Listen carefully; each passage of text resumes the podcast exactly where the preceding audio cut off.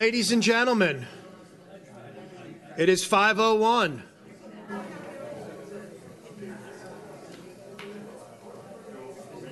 Do we have enough? We have one, two, three. I saw Senator Geller is out here. He's coming. Okay, so I'm going to start because that Geller will give us six.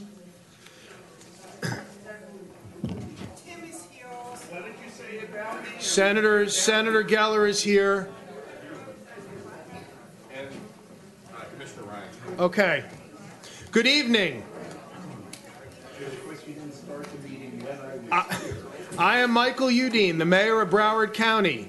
Tonight, the Broward County Board of County Commissioners will conduct public hearings on the final millage rates and budgets that will support county services during fiscal year twenty twenty-three. This is the last of two public hearings as required by law. The purpose of the hearing is to receive comments from the public and provide information on the county's proposed budget and tax levies. The public hearings will be conducted in five sections. The first section includes public hearings on countywide and Broward Municipal Service District millage rates and budgets. The second section includes public hearings on the millage rates and budgets for the county's dependent water control districts. The third section includes adoption of revised fees for the county's water and wastewater utility. The fourth section includes the adoption of the county's five-year capital improvement program, including public input on the transit program of projects. The fifth section includes adoption of revised fees for the county landfill. An agenda listing all the items is available near the entrance. If you are interested in addressing the Board of County Commissioners about an item on the agenda, please register with county staff near the entrance of the commission chambers. County staff is also available near the entrance to answer any questions about the county's budget and taxes.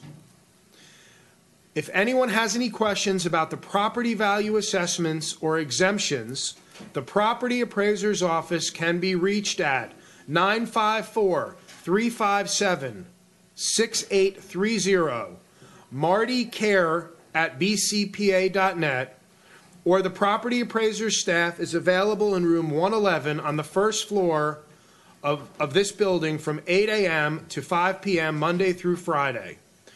Joining me tonight is Commissioner Mark Bogan, Commissioner Tim Ryan, Senator Steve Geller, Vice Mayor Lamar Fisher, Senator Nan Rich, Commissioner Beam Furr, and Commissioner Jared Moskowitz. The, yeah, you had a question? Okay. Yeah, Marty, can you, he'll knock on their door. He'll meet you right at, at your house. For fis- okay, here we go.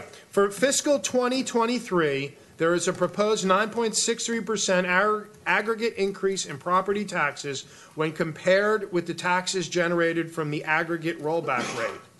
The rollback rate guarantees approximately the same amount of taxes as the prior year, plus taxes generated from new buildings added to the tax roll. The aggregate millage rate of five point five six three one as compared to an aggregate rollback rate of five point zero seven four six includes all ad valorem taxes levied by the county and its dependent districts, with the exception of voted debt service taxes. This aggregate millage rate is the basis for the state-required advertisements concerning the budget and taxes. The rollback millage rates and the percent change in property taxes are based on the assessment rolls certified by the property appraiser. The public hearing is open on the general county millage rate and budget. The final millage rate proposed for general county purposes, exclusive of debt service, is five point five three zero six, which represents a nine point six six percent increase in property taxes as compared with a rollback rate of five point zero four three three. The final millage rate for voted debt service is zero point one three eight four. When combining the two elements, the final millage rate for all general county purposes, including debt service, is five point six six nine zero, the same as last year. I would now like to introduce Monica Sappero, the County Administrator, to provide a brief overview of the county budget and millage rate. Thank you, Mister Mayor.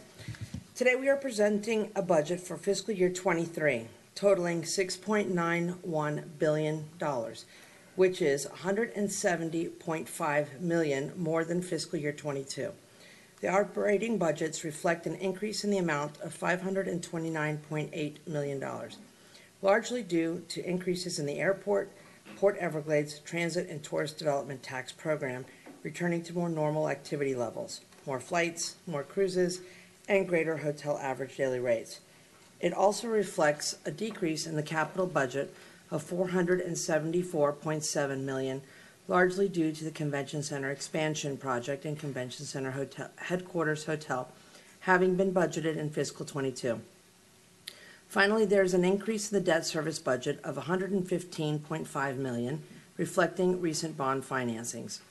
The general fund budget proposed for fiscal year twenty-three totals one point six five billion dollars, which is an increase of one hundred sixty-four point eight million dollars.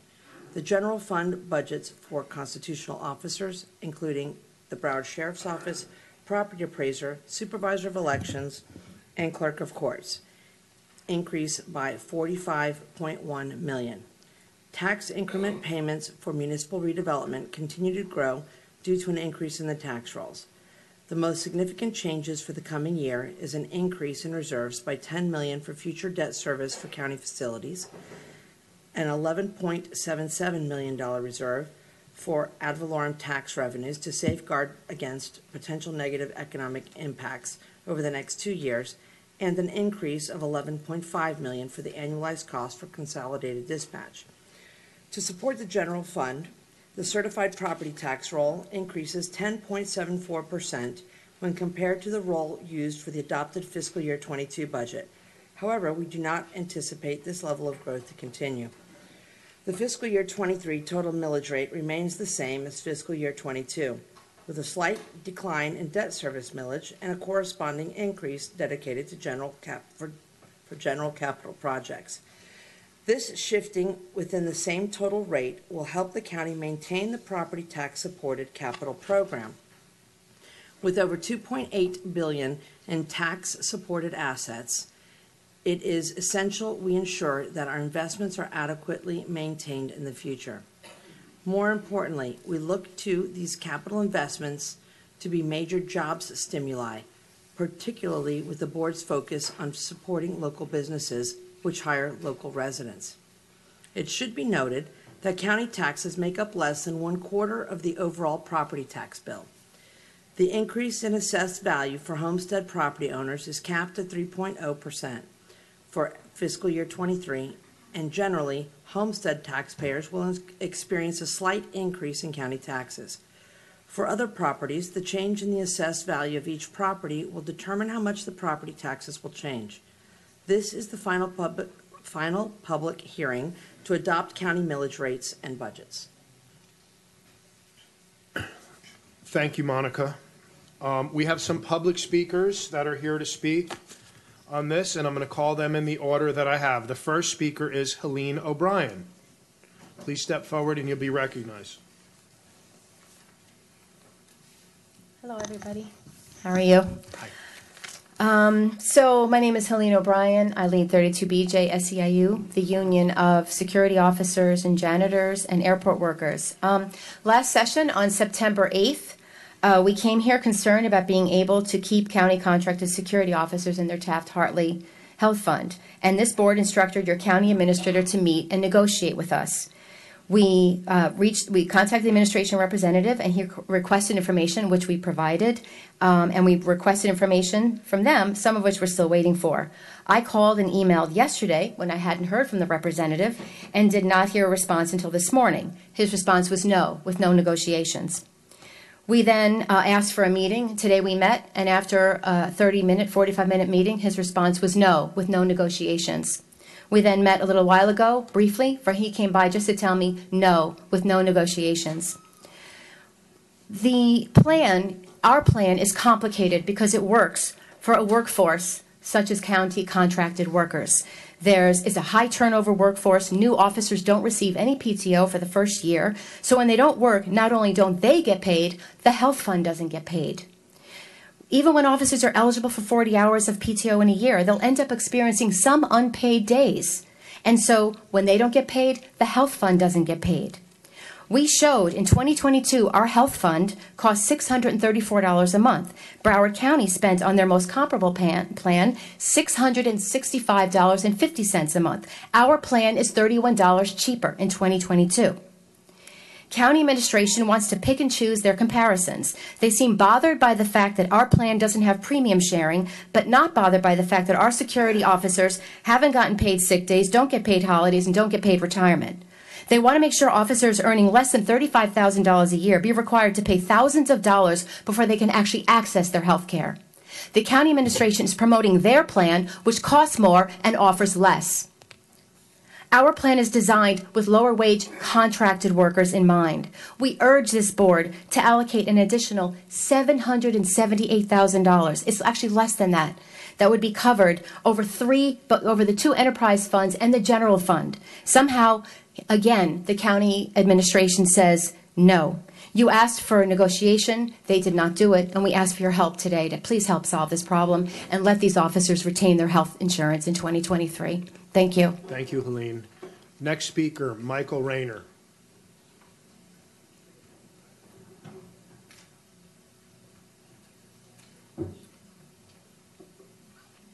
Good evening, Michael Rayner, Chair of the Human Rights Board. Um, a dollar, Tim?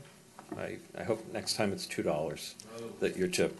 Um, just quickly, I, um, I understand there's been some updates. I was just informed before the uh, budget hearing was gaveled in uh, as far as human rights section, so I look forward to hearing about some of those updates.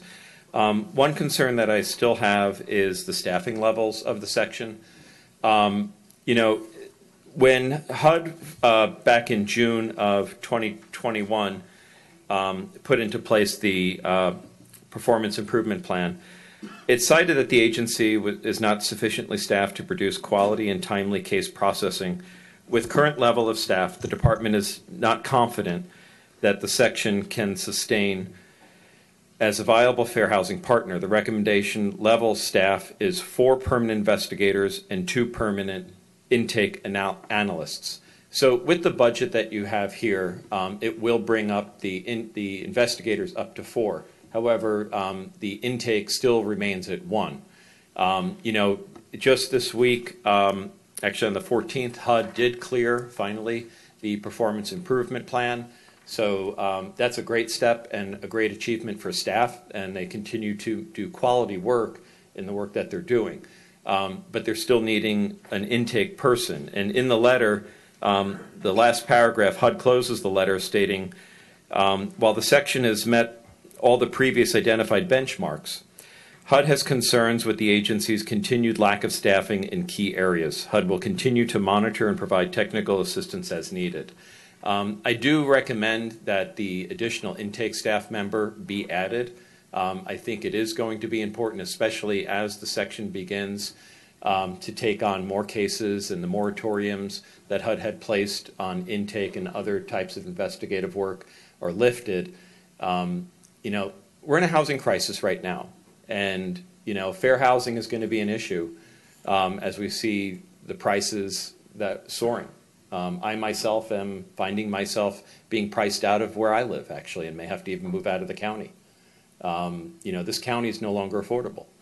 But I know even in discussions that I've had, I heard from one friend of mine where their landlord said they would take the emergency assistance program, but they won't take Section eight housing, which is actually a violation of the county's Human Rights Act even. You know, so there, it just shows that more outreach is needed on what even our protections are.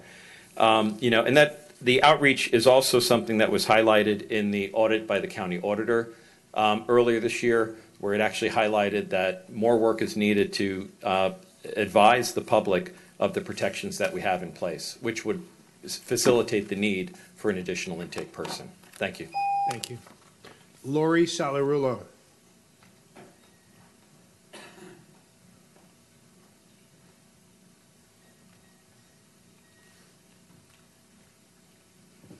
Good evening, Mayor, Vice Mayor, Commissioners, County Administrator.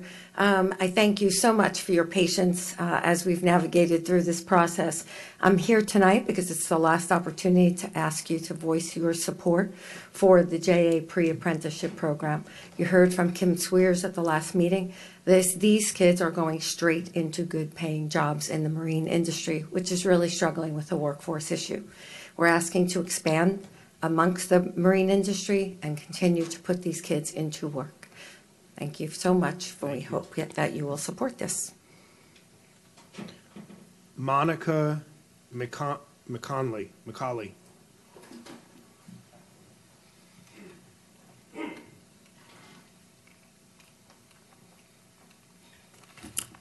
All right, good evening, um, Commissioners. Thank you for speaking with me today. My name is Monique Conley. I'm a mother of one, a grandmother of three.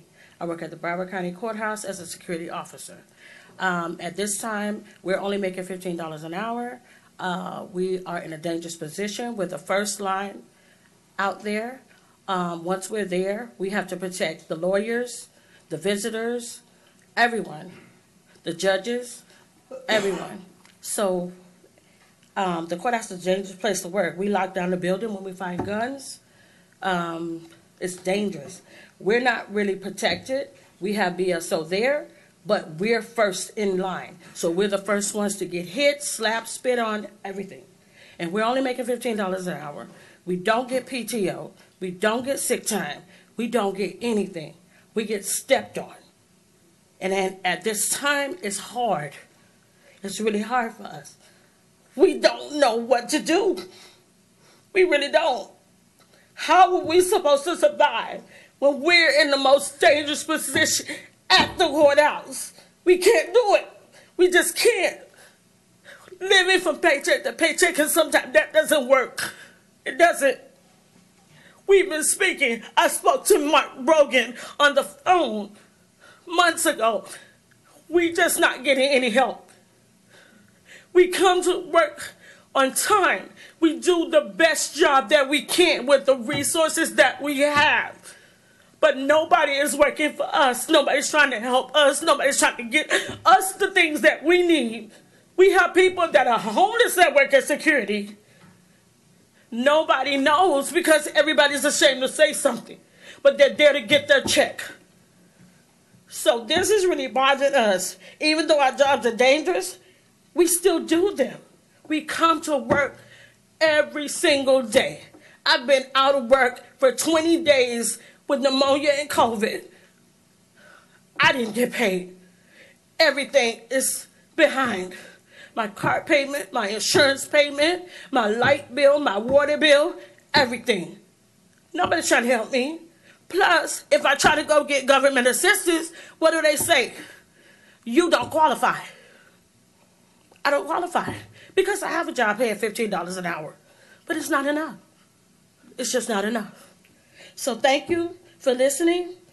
Our financial, you know, we, we're, we're there. We're trying to do the best we can, but we do need help. Thank you so much. Thank you, Monique. Next speaker is Sean McMillan.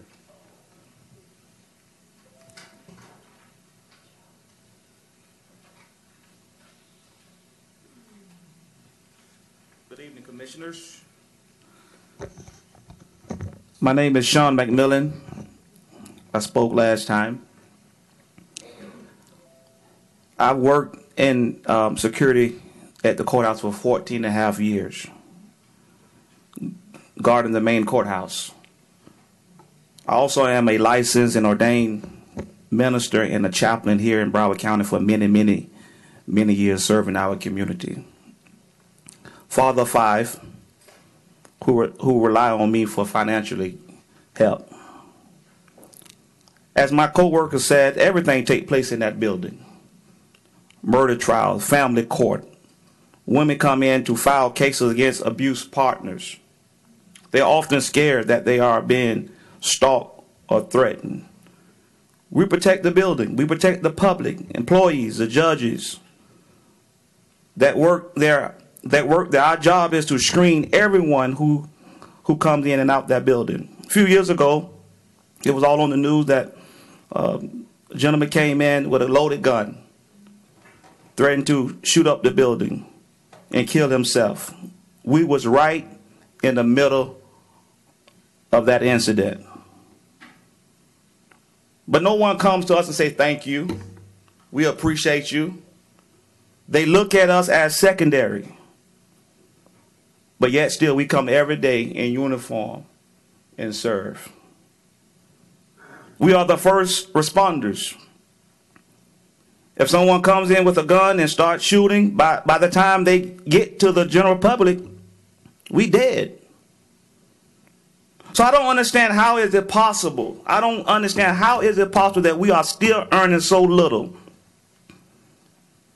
that many of us have to work overtime or two jobs just to survive. I don't understand why the court, the county, hasn't committed to funding our health insurance. Commissions, if you don't provide or help us today in our health insurance, it's a, it's a good chance we will lose it. twenty twenty, I had COVID. Many of us had COVID through our jobs. I had to wait weeks to go to the doctor because I could not afford the deductible. Something needs to be done today. Think if it was your son, your daughter, your grandchild working on the front line as we do, would you want someone to treat them the way we have been treated? I've been treated for the last fifteen years. Thank you. Thank you, sir. Miss Shatavia Beverly.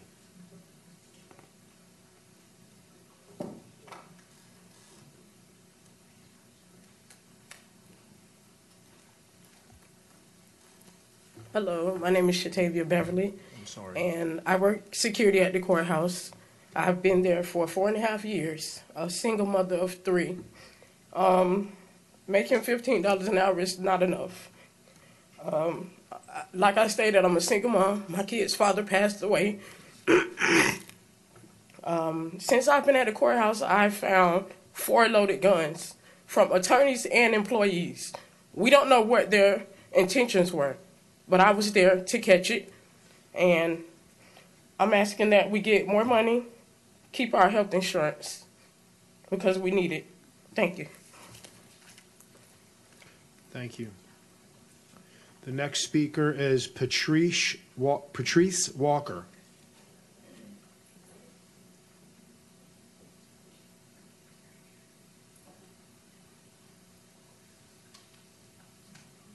Hello. So, yes, my name is Patrice Walker, and I am a realtor, and I am a board member of the Broward Young Democrats, and I am a board member for the Black Futures Alliance.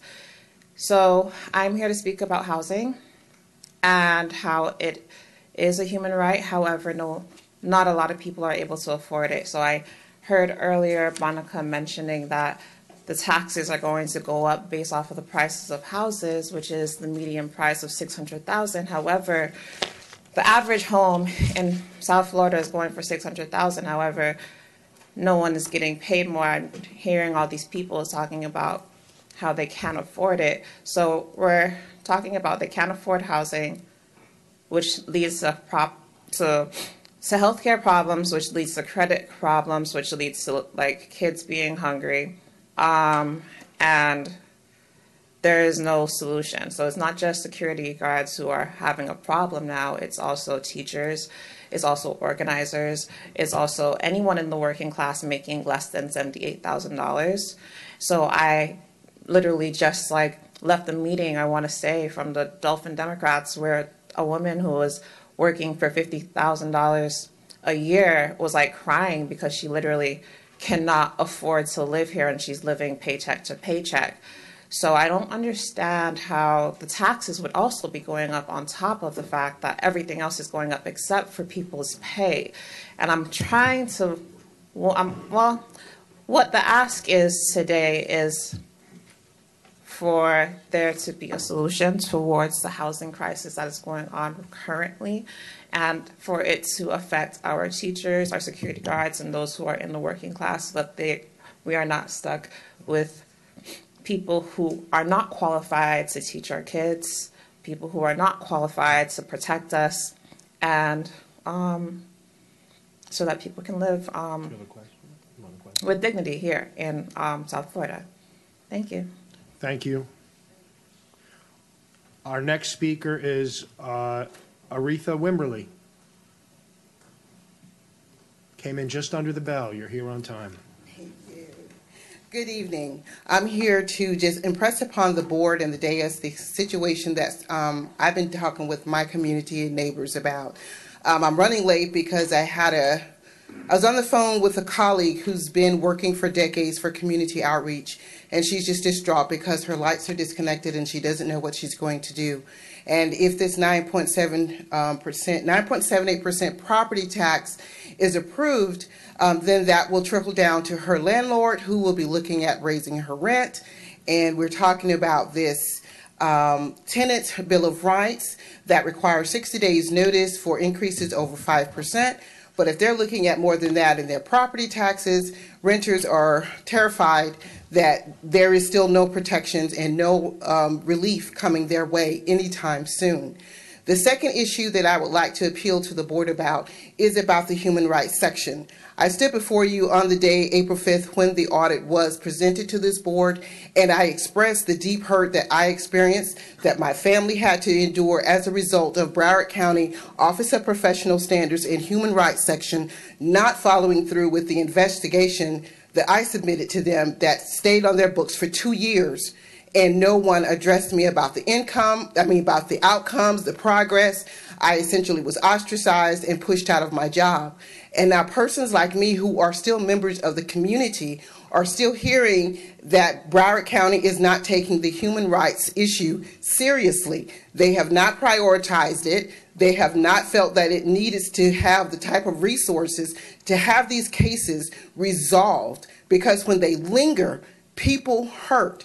Their mental health becomes challenged. Folks don't know what to do. They don't know how to come into the workplace. They don't know how to prove um, their space. They, they belong in that space. And I know because I experienced it. So whatever you need to do to have that human rights section do their job the way that they are committed to do their job, I ask that you do that, because it does linger. And it's not just me. My entire family suffered when that case was not processed properly. Thank you. Thank you, Miz Wimberly. That concludes the public speakers that have signed up to speak at today's public hearing. So with that, I'm going to close to the public. Um, and now I'm going to take comments from the county commission. I know we spoke about this kind of a few times before, as we've dealt with this before. We see different sides on these issues. Some people are coming to us, and they've been coming before, saying that they, you know, the taxes are going up and they can't afford, versus other sides that want, you know, more services and more stuff provided. Uh, the county administrator presented us with a budget.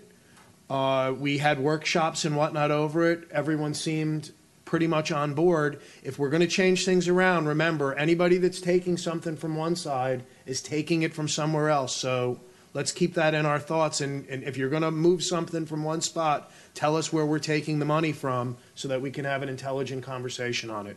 With that, I'm going to open to the commission. I see first Commissioner Bogan, and then I think I saw Geller, and then Ryan, but I could be wrong.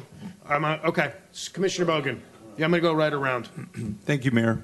Um, at our last meeting, my big problem was uh, the gentleman who came up and talked about how he got COVID at the uh, he was working at the courthouse and didn't get sick pay. And I uh, my issue was that I you know I wanted all employees uh, to be guaranteed that they're going to get sick pay. Uh, if if you know, so I'll, I'd like to ask our county administrator if she can tell us exactly.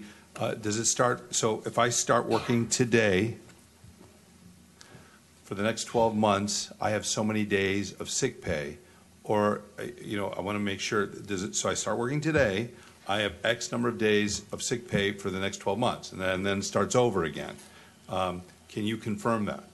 So what we have, what I have in the recommended budget is that there will be paid time off. So it's different than just sick pay. Paid time off will give the, those employees additional flexibility. So it can be used for a sick or vacation or something. So what, what we have proposed is that what it would be in the prospective agreements. All of the security guard, I'm told, and, and my team needs to correct me if I'm wrong, but all of the security guard contracts are up for um, uh, negotiation, and they will be up and addressed this year. So it's not like they're have to wait, you know, for the next cycle for them to come in in the next couple of years. That will all be done this year. So when you say this year, I mean October, November, December, we have three months and, and two weeks. Is that what you're talking about this year? Fiscal year. And, and Kevin, uh, Mister Uh, Kelleher, my assistant county administrator, if you can come up and, and clarify that piece. I'm not sure on the dates, but he can help us now on all right. that. Thank you.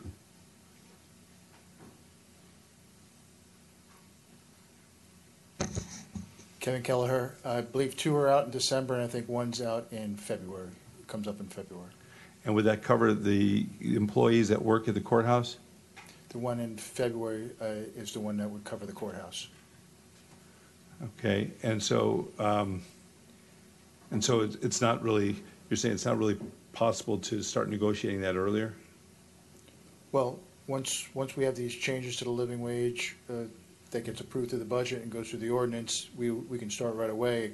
You know, if we get it done sooner, we'll get it done sooner. But the contract, the existing contract, ends in February. I understand that. Let me ask my question again. Is there? Sure. Can we start that sooner? Uh, can we start? We're talking only four months. Can we, instead of waiting, is there a way to start that sooner or no? So, so what my understanding is, and, and this is a, an area of, um, we're ending the contracts right now. So you'd be negotiating for the tail end of the existing ones before we go out with the new ones. No, but we can cancel a contract for convenience. Why, I mean, we, why can't we just start the February contract? Let's just start now. Why can't we do that? Is it, is that a problem for our budget? Is that a problem for something? We start negotiating now so that not, we... Yeah, so it's not necessarily a problem for the budget. It's a problem of the process and getting those um, agreements in place, the, the solicitation to go out and get that in place. Could we? Could, could, so we wouldn't have. Can we do the solicitation earlier? Is what I think what you're asking. I, so there's three contracts. I believe, and you and council can correct me if I'm wrong. I believe that tomorrow a letter could be sent canceling the contracts for convenience and asking to renegotiate immediately, tomorrow. Instead of waiting till December, instead of waiting till February, and I'm sure council can can correct that if I'm wrong. But all I'm just saying exactly what the mayor said. Can we can we can we go for do that immediately? True. Please. Yes, but most of our contracts, excuse me, do have termination for convenience clauses that are triggered on thirty, sixty, or ninety days notice, something like that. But we don't need to go that route if your direction is. And I think the county administrator has provided for this in the anticipated budget. If your direction is to try to implement those changes at the earliest possible time, it does require negotiations because there are labor unions involved. Uh, but that's something that could occur right away. And, you know, theoretically, and we'd have to analyze this, and I know Adam Katzman's here also, you know, maybe there's there's something where it, it could be approved even retroactively, but, you know, I'm not saying retroactive from this date, but retroactive from whenever the contract ends up getting approved. So. That's your direction. I mean, it's something that we can certainly try to accomplish. So is, is, I'm assuming that's not going to have an impact on our budget no. because we're doing it anyway. So that was my first question. The second question I had is, is so if somebody starts working today at the airport, does that, uh, is it five days they have? Seven? Our contracts will be requesting that it's five, forty hours of P T O.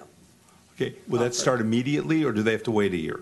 And that is another piece I, I need to get verification on, um, Mister Kelleher. Um, I believe there was a, a lag in the time.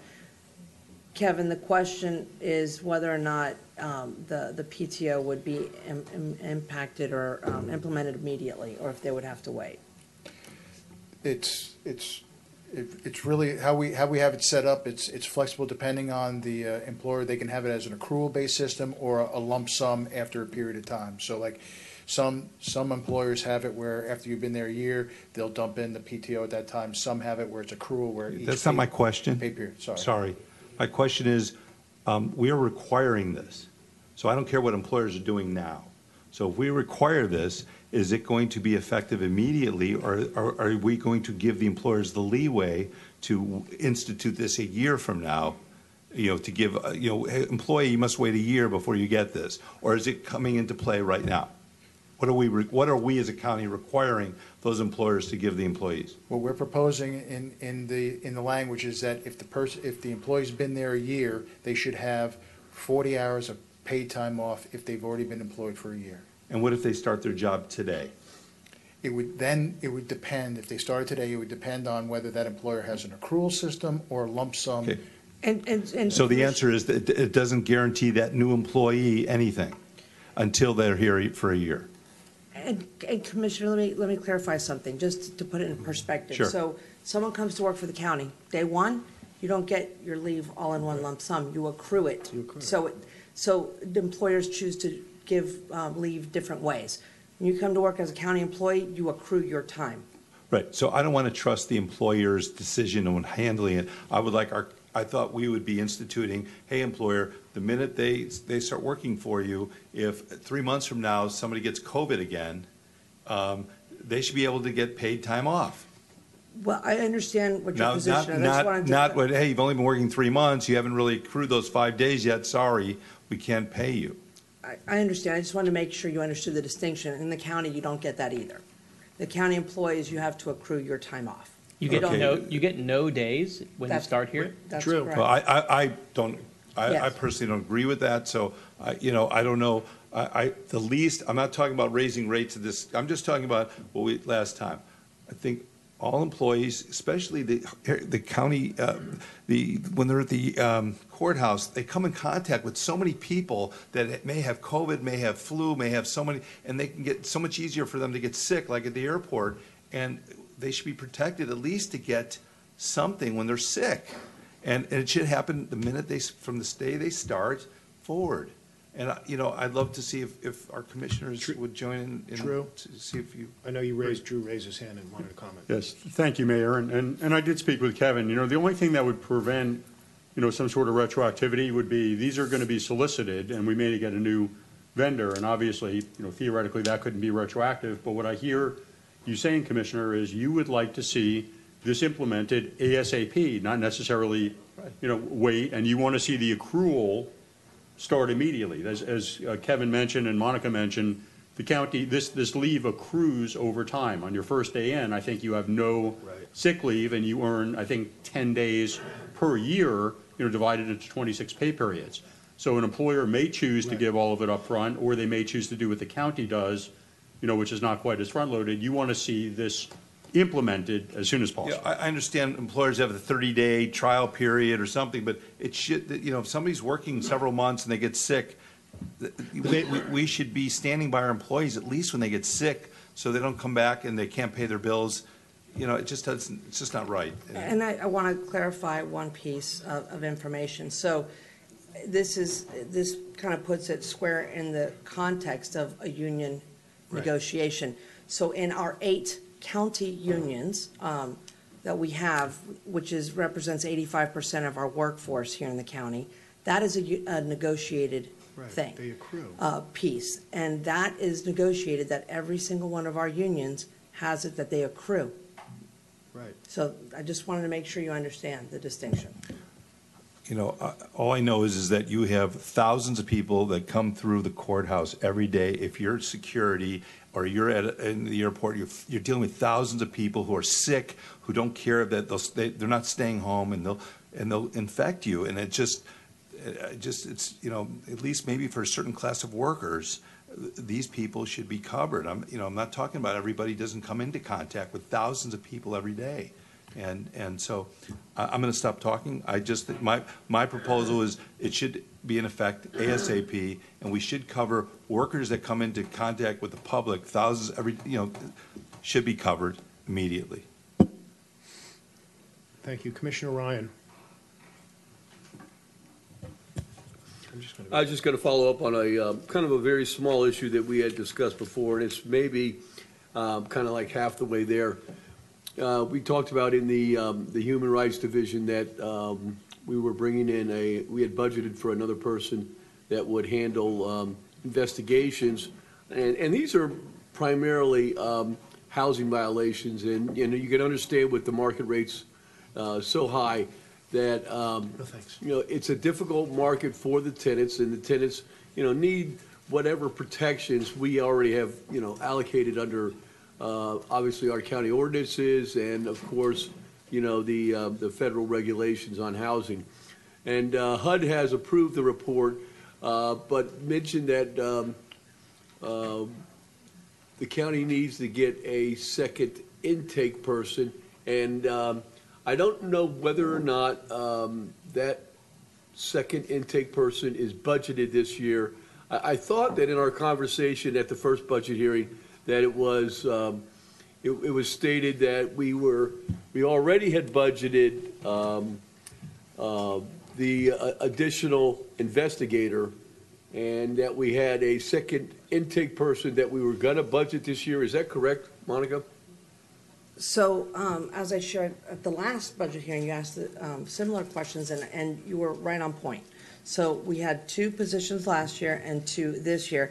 For intake in professional standards, they just, uh, we've just started, uh, I was told this afternoon, I got confirmation that we just started a law school intern to help with that process. We're having a lot of um, challenges with filling some vacancies.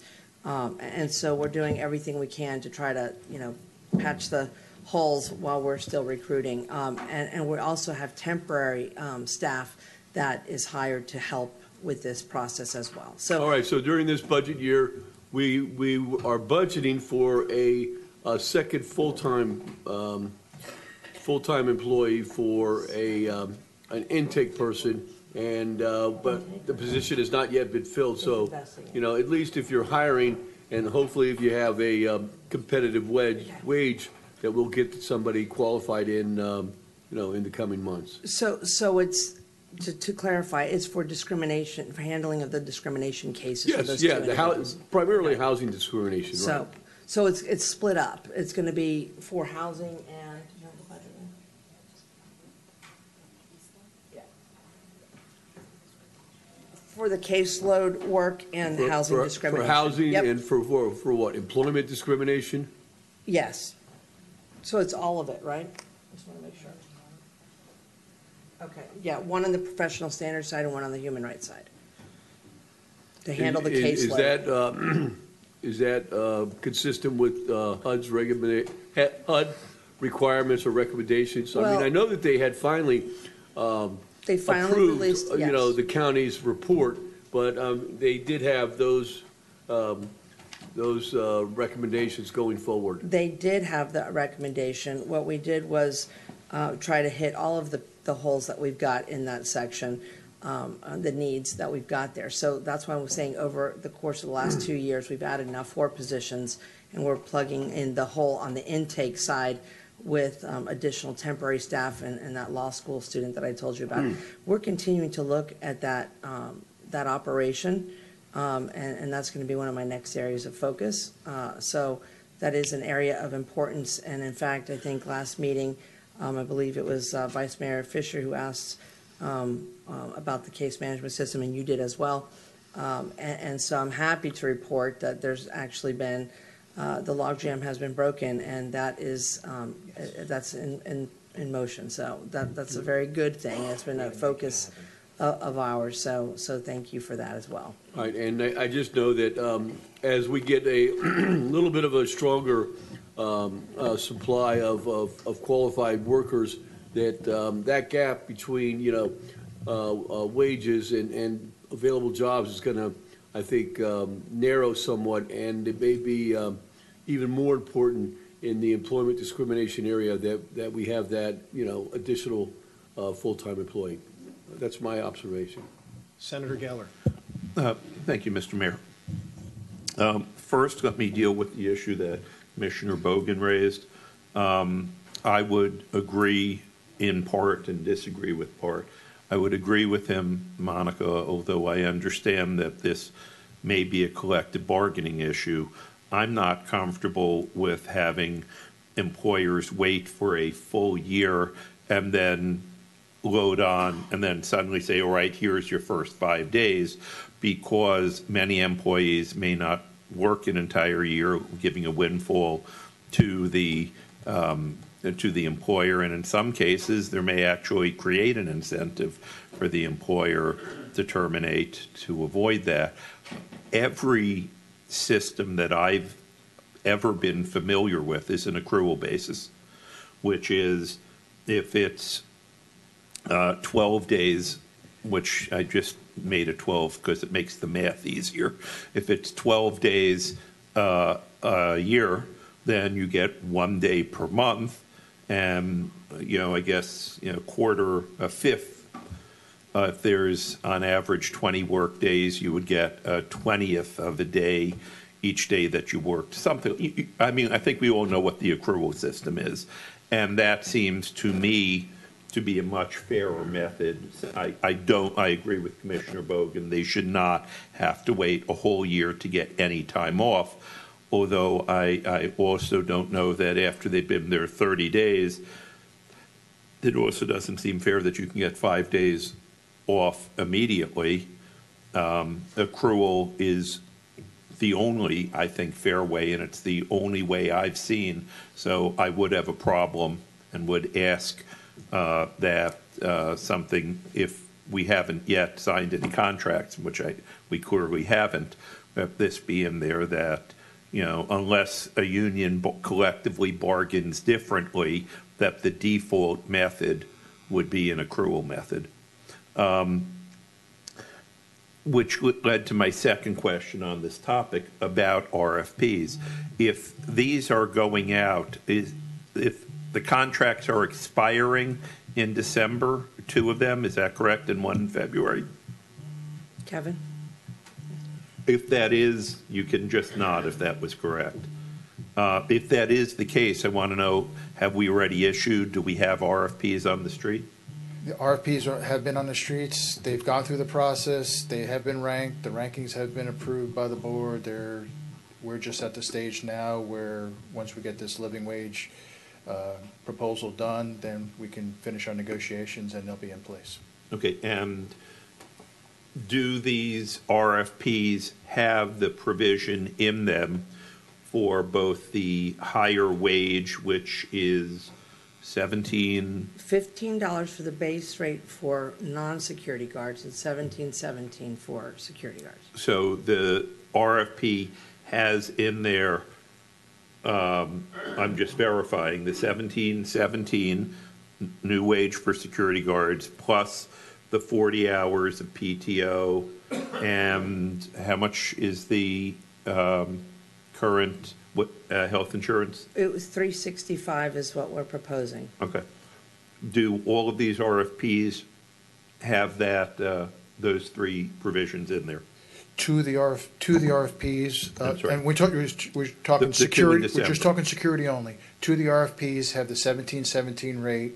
Uh, none of the R F Ps have the paid time off in it. That is something that we will be putting forth through a, a living wage ordinance change, and um, the uh, the the insurance rate is is is in the uh, is in the R F P.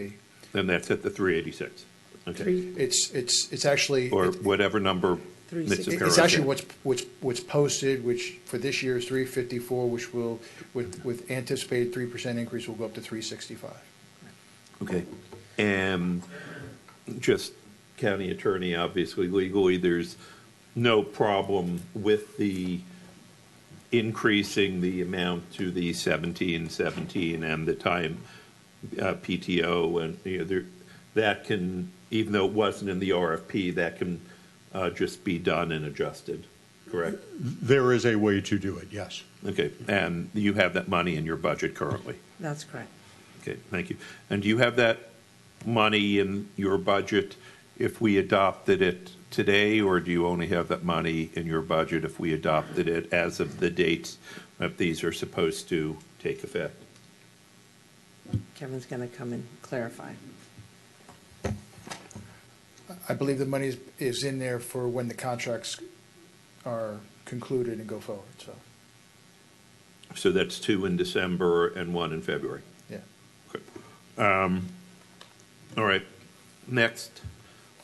Moving on to the next topic. Um, I heard Miz Uh, Salarulo here ask for money for J A, and I've been a supporter of J A, but I am particularly a supporter of their apprenticeships. You're, you are aware that this is um, a kind of a pet project of mine. I feel very strongly about the issues of apprenticeship and creating a new um, a new uh, working class of, of well-paid trade jobs.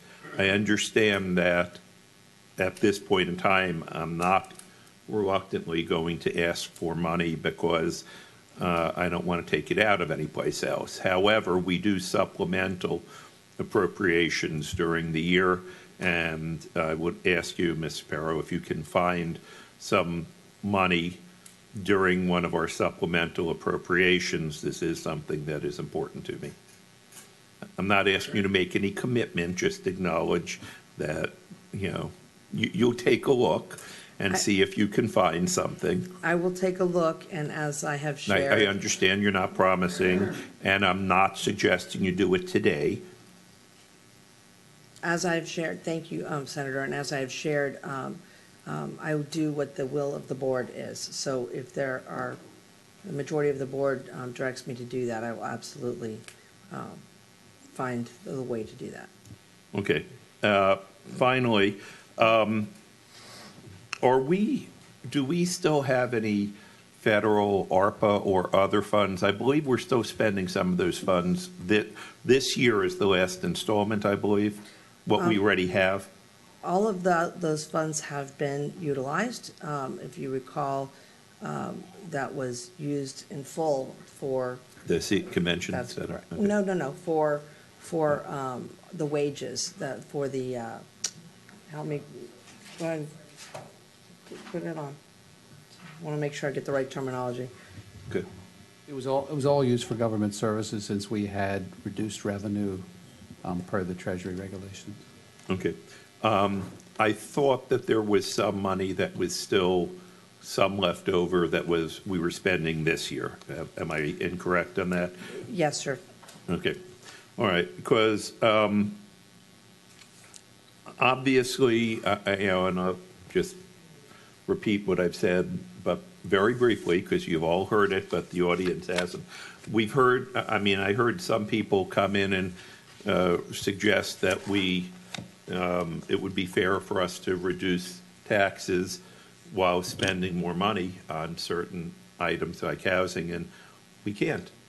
Um, you know, we have to have a balanced budget, and, you know, unless you believe in the services ferry, which I sometimes think we need one, um, we can't spend more unless we raise more. And, you know, I've had, I've heard a number of commissioners previously suggest we reduce the millage, and I think that's irresponsible. I also don't think that we should be making large increases in recurring because of a temporary time of surplus, because what we know will happen is we will have good times and bad times during, and I would like to commend the county administrator for adding the eleven million dollars to surplus during our good times. We should only be doing one of two things. We should be doing capital expenditures and adding to reserves. If we cut millage without being willing to raise it later, we're guaranteeing we won't have enough money to spend, and if we lock ourselves into large recurring increases, it means when we revert to the mean, we won't be able to fund our budget. So I've been a strong advocate for taking whatever surplus there is and put it into either capital or reserves. I think you've done an excellent job on that, Mister Sappero. Uh, thank you. And, you know, I, I've said before, I may be the only commissioner that is said, if we need to increase our revenues in order to increase our spending, I mean, I'm not convinced that we are, that, but if I become convinced that we need to increase our revenue, I would be prepared to discuss increasing our millage. I don't know you'll find much support for that on this dais, um, But if we don't increase our millage, then we have to live within our means. Uh, you will never see me advocating for large spending without being willing to pay for it. So that's all, Mister Mayor. Thank you. Vice Mayor Fisher. Thank you, Mayor. As we have this discussion on really two fronts, I just heard about J A, and last meeting, of course, I brought it up as well, uh, that uh, we'd want to support them any way we can. I know the three hundred thousand dollars they have is recurring, and I like your idea, Senator Geller, for as far as any, during the year, if we have the supplemental dollars available, that we can fund that. I think it's a very important aspect of job creation for these young folks. And listening to um, Kim from Fastboats, you know, it was amazing the the level on which these these young folks start pay. So, would want to um, to join in and and, uh, and Senator Geller's um, statements about that. So I would definitely would support that. Um, getting to where Commissioner Bogan was talking about the the uh, the forty hour pay. I don't know how, how do we get there, and maybe you don't have the answer now, but how do we get there? Because I, would it be the domino effect if we did that with our other eight unions? They would be looking to get the same, which I'm not saying that's right or wrong. I'm just saying that that would kind of be the, the domino effect if we try to get that pay immediately upon employment. So I'm not, I don't know the mechanism how to get there. You know, it's kind of it's kind of a, a catch twenty-two. We want to make sure that we take care of our security guards, that obviously is on the front line, but also, is it going to cost the same for our other eight union folks that are out there, Monica? Is it, would it be the same?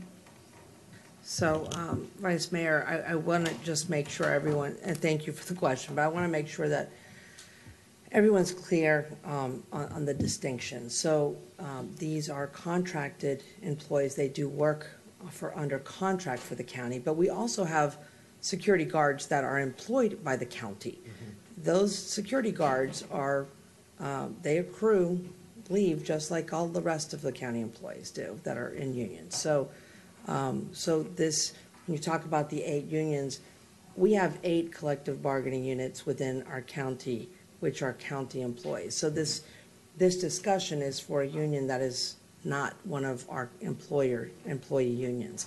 Um, so when when we talk about, you know, directing to negotiate, we don't we don't necessarily negotiate with a union that's not ours. Right. We we were you asked us to go and look and speak with them, and to talk through what their request was, and, and we did that. And what we found, as, as I've shared, um, was was very um, eye-opening. Um, and, and yes, we'd love to be able to to be all things and do all things for for all of the folks that that provide services on our behalf. Um, but you know what I guess I want to emphasize is that recommended budget. Um, you know, many of the things that were requested of us throughout the year, Um, we did put into the recommended budget, and it's the first time in the history of the county that I know that it was ever put into the county administrator's recommended budget, more than three times what the living wage ordinance would have ordinarily ordinarily called for. So, so you know, the statements um, were not necessarily indicative of what we have done. Um, you know, it was um, you know over seven percent on the base rate, twenty-two percent on the security guard rate, um, and you know the P T O requirement is something, and, and and Commissioner Bogan, we will absolutely look at you know, the timing of that, and I think there's something we can do on that. Um, but that's yet another area. The healthcare differential is just you know the last piece that uh, there were a lot of differences between the, the plans, and so uh, quite frankly, the plan that is offered by S E I U is a richer plan than even our employees are offered. Um, and, and our employees pay um, a premium. And, and the proposal in front of you, that request, does not. So there are a lot of differences. And there's an H M O, so it's a smaller copay. Our employees have to pay full cost of the, uh, the service at the doctor, because ninety-three point five percent of our employees are in the high deductible plan. So it truly is an apples to oranges comparison. Um, we don't offer dental and vision. Um, we don't pay for dental and vision premium um, or anything for our employees. If our employees want dental and vision coverage, they have to pay one hundred percent of that. So there's a lot of differences in the plans and, and what's proposed, and that's why um, we did do a, a thorough analysis. And so that negotiation is not truly a negotiation. It was a unilateral input into the budget um, to, to give you all um, something that I thought you could be very proud of and fair. Uh, an offering that was an increase.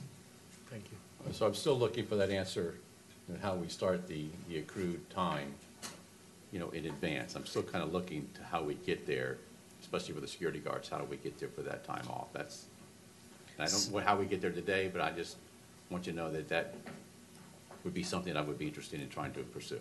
And that would be, um, are you speaking only about for the S E I U provision? Well, I guess, again, we would have to have it across the board. I mean, we can't have favoritism well, well, with one and not the other, so we would need to look at it in its totality. So so we will look at, at, at all of the issues, as, as I will um, ask that maybe we can have some some discussions perhaps in a shade meeting, because now we're treading into yeah, um, collective bargaining discussions. Yeah, exactly. I don't want to get there. So you have my thoughts. Thank you. Senator Rich. Okay. Thank you, Mister Mayor. Um, well, I'm gonna, going to fall in line with my colleagues here, Commissioner Bogan and um, uh, Fisher, with regard to the to the sick pay issues. I, you know, I, I've been distressed over the fact that um, some time ago, and you know, I, I know it was said that we didn't agree with the seventeen seventeen when we talked a couple of years ago, and I just I just feel like. I, I just don't think we can afford to wait, uh, particularly with the with the uh, with the P T O. I think we need to move on it and not have people wait. And I, but I, I do also agree um, that I believe, if we can, I would certainly want us to to use the the uh, accrual system for it. So, uh, but I, I think as soon as we can do that, we need to do it um, just as soon as possible. And the same thing with the pay. I mean, we're saying seventeen seventeen. How long are we going to wait again for us to get there? So as soon as we can, I, I mean, I'm in favor of renegotiating these now, as far as I'm concerned. Whatever we could do to speed the whole process up, I think we should do. Um, I want to um, just say that, um, you know, there are a lot of good programs out there and wonderful things that, you know, we'd all like to support. But I, I right now feel that Um, first of all, uh, obviously, um, I, I don't want to take anything from anything we've already funded uh, that you have put in the budget. And I, I do thank you, and I appreciate what you've done, you know, with regard to the living wage, because I've been here since twenty sixteen, and I have never seen anything like this with this kind of an increase. Um, and I think it's, it's recognition of the needs out there in the community that have been expressed here today. So given, given those needs, I, I I certainly would not support reducing millage or, or our taxes now. Uh, we, we just have too many critical needs here, and the two critical needs mostly of affordable housing. And, um, you know, uh, we, we're, we're um, there's an item we, had, we, we uh, deferred on our agenda today, which was some affordable housing that you brought up. And And the reason it was deferred, I checked, I checked with Ralph Stone again, it was exactly for what I had mentioned, the increase in the construction costs of the housing itself. Yep. So what happens is now we need another ten, twelve million dollars, maybe more, to make those projects all whole that we had already uh, recommended. And that's going to come out of our Affordable Housing Trust Fund, and you have graciously this year put in more, but you know, still not enough, but eighteen million dollars. Going into there, well, that's going to be gone soon. That money to replenish that has to come from our general fund, and we have got to continue to to to build housing.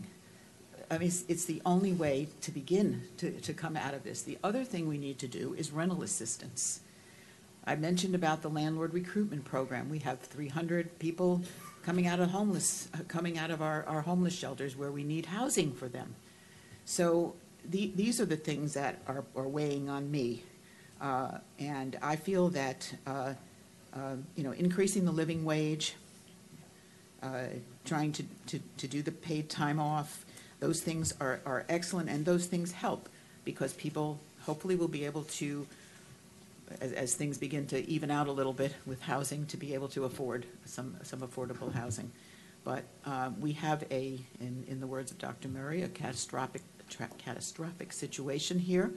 And I think that every, everything we can possibly do to put more, uh, more funds into our Affordable Housing Trust Fund and to rental assistance, because your question, there was a question about the, about the federal money. I mean, we get the last tran tranche of the, of the rental assistance money that goes to the E RAP program. And when that's gone, I don't know what replaces it. So maybe you can tell me, but maybe it's our general, something from our general fund.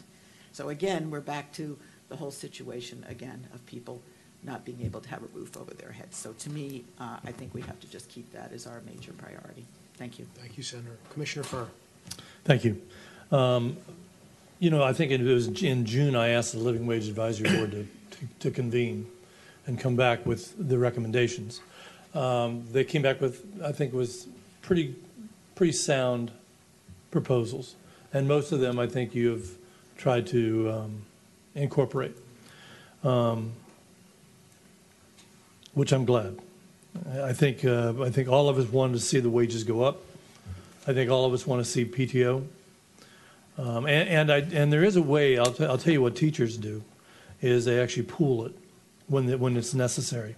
So what happens is when uh, when you first start working, you accrue it by the month. You get one day a month, and then if somebody doesn't have enough when it's needed, teachers are allowed to pool it and donate um, into that. We do that here too. Yeah, maybe we do that here as well. We do.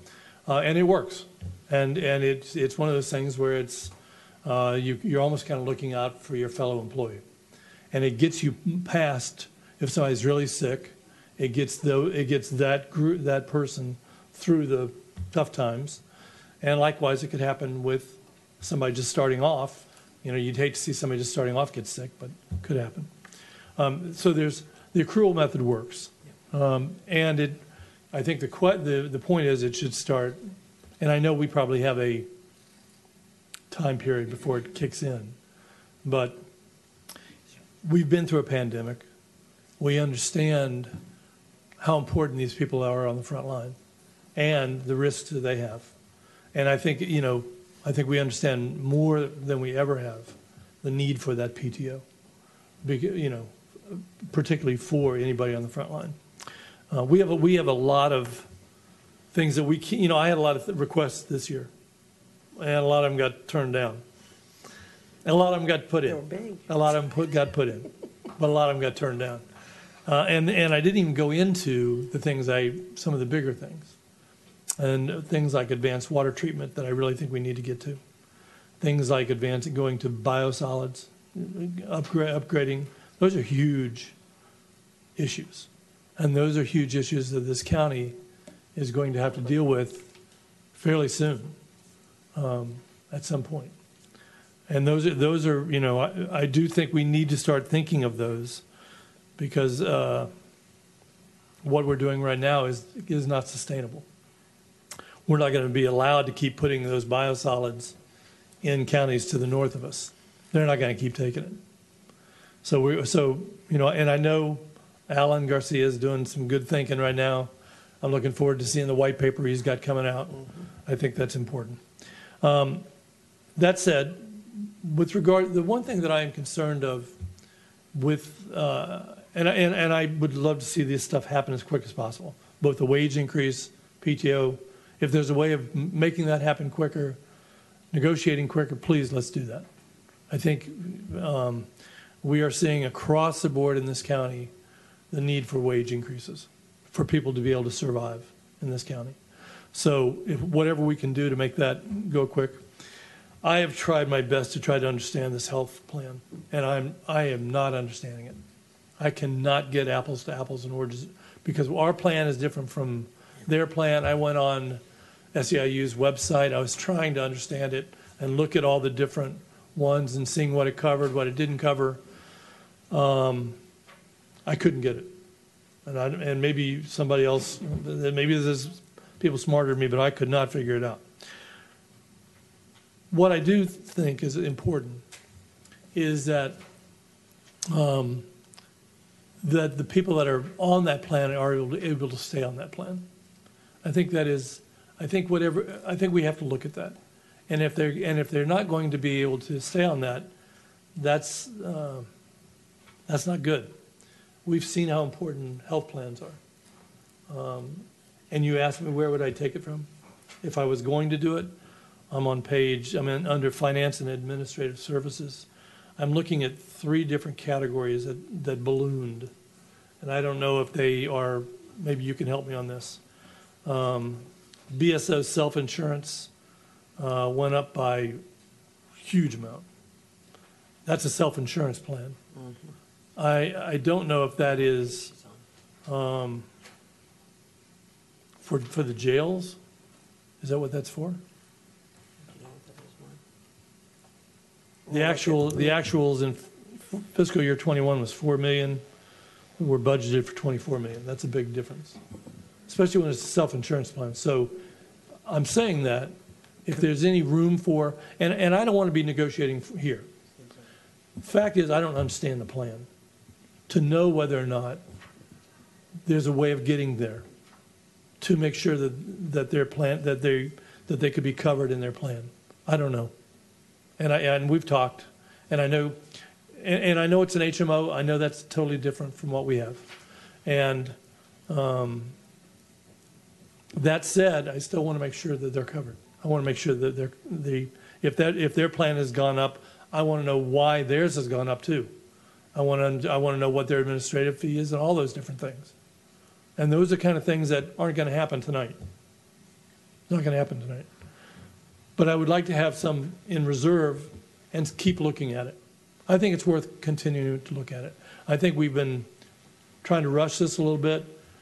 I don't think any of us here, and I could be speaking, I, I might be speaking out of turn, I don't think any of us understand exactly the, those health plans. And where and what is the apples to oranges or apples to whatever. So I say that, and if there's money available to be, you know, I, I think we should keep looking at it. And the place where I, you asked me, Mayor, this is where I would be looking at, B S O self-insurance. And also I see two other places where it ballooned a lot. Um, and it is it is in the Employee Benefits Fund. One of them went up by fifty million dollars. I don't know why that one went up by so high. Any idea? Uh, Commissioner, the, Thanks, on the B S O self-insurance, yes. What happens is we have a big reserve, if you saw it in the middle, that's part of page eight thirty-seven. The I, I, I'm on B, uh, eight one. eight thirty-seven? Oh, I bet I have an older book. I'm eight one. Um, this is this this book? Yeah, but if you look at page eight thirty-seven, is the B S O self-insurance. eight thirty-seven. Well, the only one I'm, I can refer to is I'm looking at eight dash one. Yeah, but the detail is on eight thirty-seven. eight thirty-seven. Well, I don't, I don't have number pages like that. Oh, yeah. No, I don't. I don't have number pages like that. At the that. very bottom, top, bottom nope. right? Doesn't have that. Jennifer will help you. Just see real quick. We should have the same book. Yeah. That's you do. What we did. You do. We'll help you. Oh, eight, oh, eight dash thirty-seven. Okay, okay, okay. Got it. Here you go, Commissioner. Got it. So Thank if you look at the last section under appropriations for fiscal twenty-one actuals, the actual spending was four point five million dollars. What we've got budgeted for twenty-two and twenty-three includes the reserves, which are basically the reserves in that fund. Okay. And those are sixteen or seventeen or eighteen. But you, they don't get spent. Okay. So, okay, so when you compare so the actual. What I'm saying is, okay, thank you. There is a, a healthy reserve there that we have if we needed to do that. Um, so that's that's my point. You wanted that. Yep. You wanted you wanted to know where it could come from. That's one place. Okay, the other part happens to be under, and this I don't under, know exactly because it has it has to do with risk management operating fund. That went up considerably. Maybe that's on eight thirty-seven as well. Um, but that went up, that tripled. So, is that are those reserves as well? Uh, it's I, I'm looking at eight dash one. So if I go to eight thirty-seven, will it be on there? No, um, it's, it's not. Probably on a different page. Yeah, different ones. Um, what it is is it's risk manage, management operating fund. Fiscal year twenty-one actuals was thirty-eight million, budgeted this year for eighty-five million. No, ninety-one million. So healthy jump. Um, I, I don't, and, and I know part of that is in positions that are being um, done. But as as as we know, we're not going to get all forty of those positions on day one. We may not get it by the middle of the year, which means there would be a considerable amount of money available. Okay. Um, likewise for the human resources employment benefit funds. Commissioner, I've got, just okay. to let you know, I was just looking down. The bottom of page eight dash thirty-one. Okay. Because the detail for all of those summary pages that you're looking at are in the sections behind those departmental okay. um, tabs. So if you look at the bottom of page eight dash thirty-one, um, the budget, the large budget variances are explained on the bottom portion of that. So if you look at that. I see that, but it, it's nowhere near. Are, but, it's nowhere near the amount that's being budgeted. So there are increases to, as you'll see. Um, I see it, F R S, all those. F R S, the, the program premiums, um, and the But they don't even, they, they pale in comparison claims. To what the increase is. And what number exactly are you looking at? What, I'm sorry. Um, if you go to eight dash one, you'll see it. I don't, I, I, we don't need to get into the, to the redeal details. I, what I'm seeing is opportunities. That's what I'm looking at. Mayor asked for opportunities. I provided them. Very, very well done. And that so yoga was great for you today. The yoga. What's that? The yoga really must have. Done must have stressed my brain. Must have stressed Unbelievable. My brain. Um, I say that so that if there, and, and I would ask that we continue these cons, these considerations on health. It's the one place where we know where we're going with the wage. We know what the number is. We know where we're going with P T O. These are great benefits for people that are going to be working for us. I want to make sure, given the pandemic we've been through, given the fact that we know what it is, we, get, we need to make sure our people have good health care.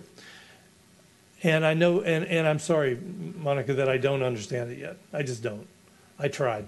I've, honestly, I tried everywhere I could to get a handle on it so that I could talk intelligently on it. I can't. Um, so... And maybe, you know, I'm sorry we didn't have more time to do this. But let's make sure that they're covered well, that that, that it is, and if and if it's, uh, if it if need be, because these things are going to be through the contract coming up. It doesn't. It's not something that has to be done right here, right now. These are being part of the R F P. They're part of these things. Let's keep let's keep looking on this, and make sure that we're that we're doing the best we can.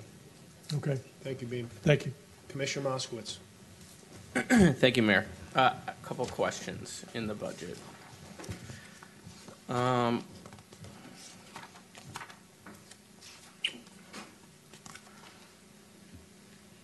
under the, for the main library, I know it's fiscal year twenty-five.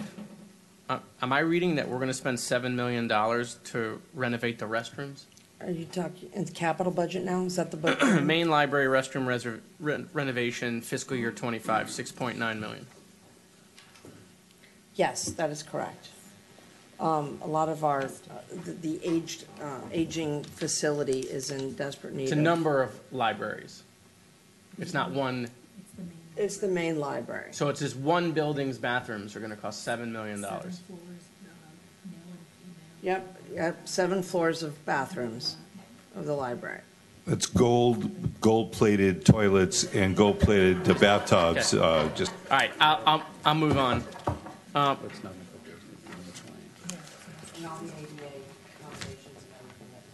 the uh, what what is a gas chromograph mass selective detector? Four hundred ninety-nine thousand. What page are you on, sir? I'm sorry, I'm on two dash eight. Under general government projects, medical medical examiner um, okay. facility, uh, and I'm equipment. just I'm just asking. I'm just going through the budget. Uh, the electric the electric vehicle and charging infrastructure, two point eight million. What is the what? That's this fiscal year. What is the plan with that? So we have a, a robust plan, and and it's it's across um, several of our facilities, and then we also have them plugged into, um, no pun intended, to some of our parks facilities and some of those projects. where we're going to start putting in. So we're putting in E V, chargers. E V, right? Okay. For E V, E V infrastructure. Okay, so we're, so that that specifically is an E V infrastructure, but we're we're we're not converting our fleet at all, and we we have been absolutely talking about converting um, fleet, and we have been doing so, and we've been doing so for a number of years. Okay. Both the, fleet and bus. The federal government in the infrastructure bill they just passed, there was a ton of money in there for E V chargers. Is that something we're looking at applying for? We are constantly looking at opportunities to get grant funds to offset our, our infrastructure. Okay. The million and a half dollars for, uh, same page, the million and a half dollars for the energy reduction program, we're spending a million and a half dollars to reduce our energy. What are we, what are we spending the million and a half dollars? Is that the company? That Those then, are the two contracts that we have um, to. Are we saving more than we're spending? I don't have the numbers off the top of my head, but I am told that we are finding significant savings on an annual recurring basis. Right, but if we're spending, because if you, if I look at that, we're spending a million and a half, I assume we're saving at we, least a million and a half. That is correct. Okay. Um,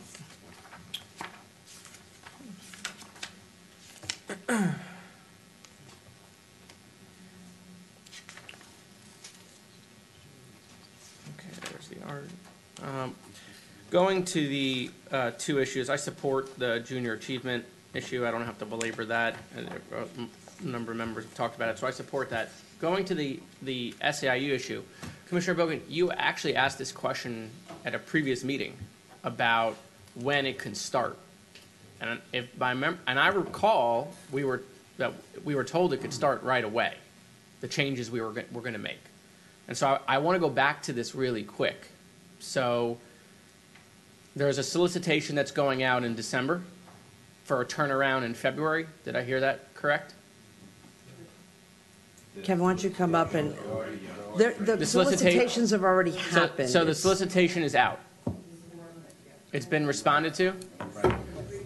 The, the, the contracts expire. There's two contracts that have been extended yeah. uh, that expire in December. Those solicitations have already been out and have already been ranked. And I believe the same for the one that expires in February. Okay, so those have been ranked. Are we out of the protest period? It's already out of the protest period. Okay, so then that should be so that so other than waiting for staff now. Process and well, what's to negotiate? If, if we're accepting their proposal, what are we negotiating? Well, if we're changing rates in there, we're going to have to give them the rates to go back and. But what's to negotiate? We're giving them the money and they're passing it through. During the that should be a really quick negotiation. But during the negotiation process, sometimes, and correct me if I'm wrong, um, Kevin and, and uh, uh, Drew and Anika, when we sit down to negotiate, sometimes uh, the vendor will ask for um, variances in the terms and conditions and things like that. So the, that entire process needs to be, you know, you need to sit down right, and we, negotiate. I mean, I, I mean, like from the vendors. No, I no, I, I hear I hear what you're saying. But to Commissioner Rich's point, and I wasn't here, it seems like we've been trying to accomplish some of this for quite some time. Uh, and what I'm what I'm kind of hearing is, and, and I'll get to staff's work on this, which which has been tremendous. What I'm kind of hearing is that the folks in the audience, even the stuff we're going to give them, their best case scenario is maybe it'll start in February. I, I, Yeah, like, Kevin, just stay up here. Like when this budget gets approved and we approve the seventeen seventeen, when will they see that in their paycheck? Give me the date. Right. For there's there's two contracts, two, and we're talking security guards only. There's yep. two security guard contracts that end at the end of this year, one for the port, one for the airport. So if those contracts go to full term, they would see the new rate in, in January. Guaranteed. With, with the vendors. Guaranteed. Once, there's once nothing get, that would, there's nothing that could hold that up. Well, we have to pass the budget, and then there's living wage ordinance changes that would have to happen, which we're prepared to bring to the board in October. Well, but I mean, I assume that's all going to happen. Correct. Yeah. So okay. We'd be all poised to be done at, at the at the latest in in January. Okay. So, all right. So that's on the secure. If there's, a, if there's the ability to do it earlier, we will we will Just explore that. Right. Go ahead. Yeah, I mean, it, it also does require negotiation. So if, if you know, it, there has to be a willing buyer and a willing seller. So if the other side, you know, thinks we're under a compulsion to get it done and they dig in on some other issues, you know, so, so we can't, we can only guarantee that no, no, we're going to seek to get it done. Of course. Yeah. Uh, and I've negotiated m my fair share o over my time. And usually if I say to somebody, I'm going to give you five hundred thousand dollars for your employees, I want you to pass that five hundred thousand dollars down.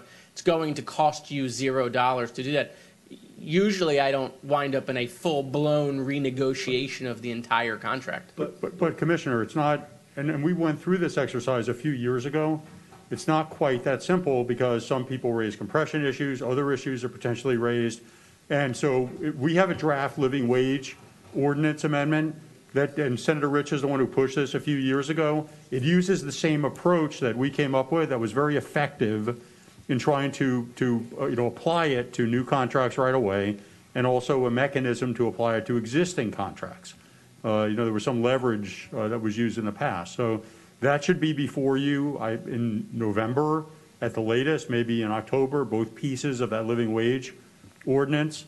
Then the negotiations will occur, and if the other side's reasonable in the negotiations and they address these issues, we don't think anything should delay it. And if this board says that on these issues, even if negotiations were delayed, we'd like to see this piece retroactive to the beginning of the contract term. Well, yeah, I'll get, I'll get to that part in a second. So obviously I don't know, and you can't discuss it because obviously it's not a closed issue, who won the new contracts if it's the same company. So I, um, th that obviously could cause some issues. Go ahead. Well, well, actually for some of them it, it has been ranked. Um, so I believe um, one of the firms is One of the firms is the same, and one of them is new. Okay. So one of the firms is the same, one of them is new. Okay. Uh, all right, so moving on to the, the, the next issue, which is um, this accrual issue, as far as what we were talking about, them not getting their five days on day one. They have to, the way I heard it is that they have to be there a year to get the five days. Mm-mm. I mean, I heard the maybe this, maybe that, if they accept this, if they accept that, but it, it, it, what is it? I mean, the county can probably tell me what their accrual policy is, I mean, or what the options are. Ask the question and let them answer. Yeah. Let's get an answer. How it was, how, how it's been, how it's been proposed, and we, we can still go back and, and refine this, but how it was proposed, because there's employers that have two types of systems, their accrual system or Um, a drop, you know, where they yeah. load, put all the leave in one bucket at one time. How the language was proposed was that after a year of service, you should have either accrued or get dropped in forty hours of paid time off. All right, so so, so we, you and I are saying the same thing. What we're saying is, is they will get the, the at a year they will have five days, and maybe you know maybe they're getting a day a. A day, a day and a half, a quarter, and maybe they're getting two days and three months. But to get the full five days, they are going to have to be there a year. That's that's how it's that's yeah. how it's how they arrive there may be different, but five days. Correct. How does that compare to the the county's policy? The county accrues. Right, right. And so what I'm asking is, and I know we give more days, but how long does it take for you to get five days here in the county? Well, I'd have to look at, you know. You get more days the longer you've been here, and so after five I'm years, a new I'm a new employee. I'm I'm brand I, new to the I'll county. Have to get that number for okay. you. I don't have, I don't have I, those details off the top of my head. Okay, it's been a while I, since I was no, I know, and day. I know there's there's all this stuff because I, I think obviously. Right. Well, I'm getting it all in now. I promise. I'm getting it all in now. Okay, and I'll just I'll just cut some of the federal funding the county gets later. Uh, but but. You will never be rid of me, I promise. Uh, no. That's a joke for Anthony Mann, who's tweeting, okay? Uh, uh, anyway, uh, so I, to, to the point of it shouldn't take a full year, let's figure out what, what, the, what the answer is so that they, they, so that they can have certainty, right? Because what this conversation seems to be is a little bit of uncertainty. We heard that. Okay, good. Um, going to the insurance issue, it's funny that you brought that up. And I talked to the, the administrator about this um, a couple weeks ago.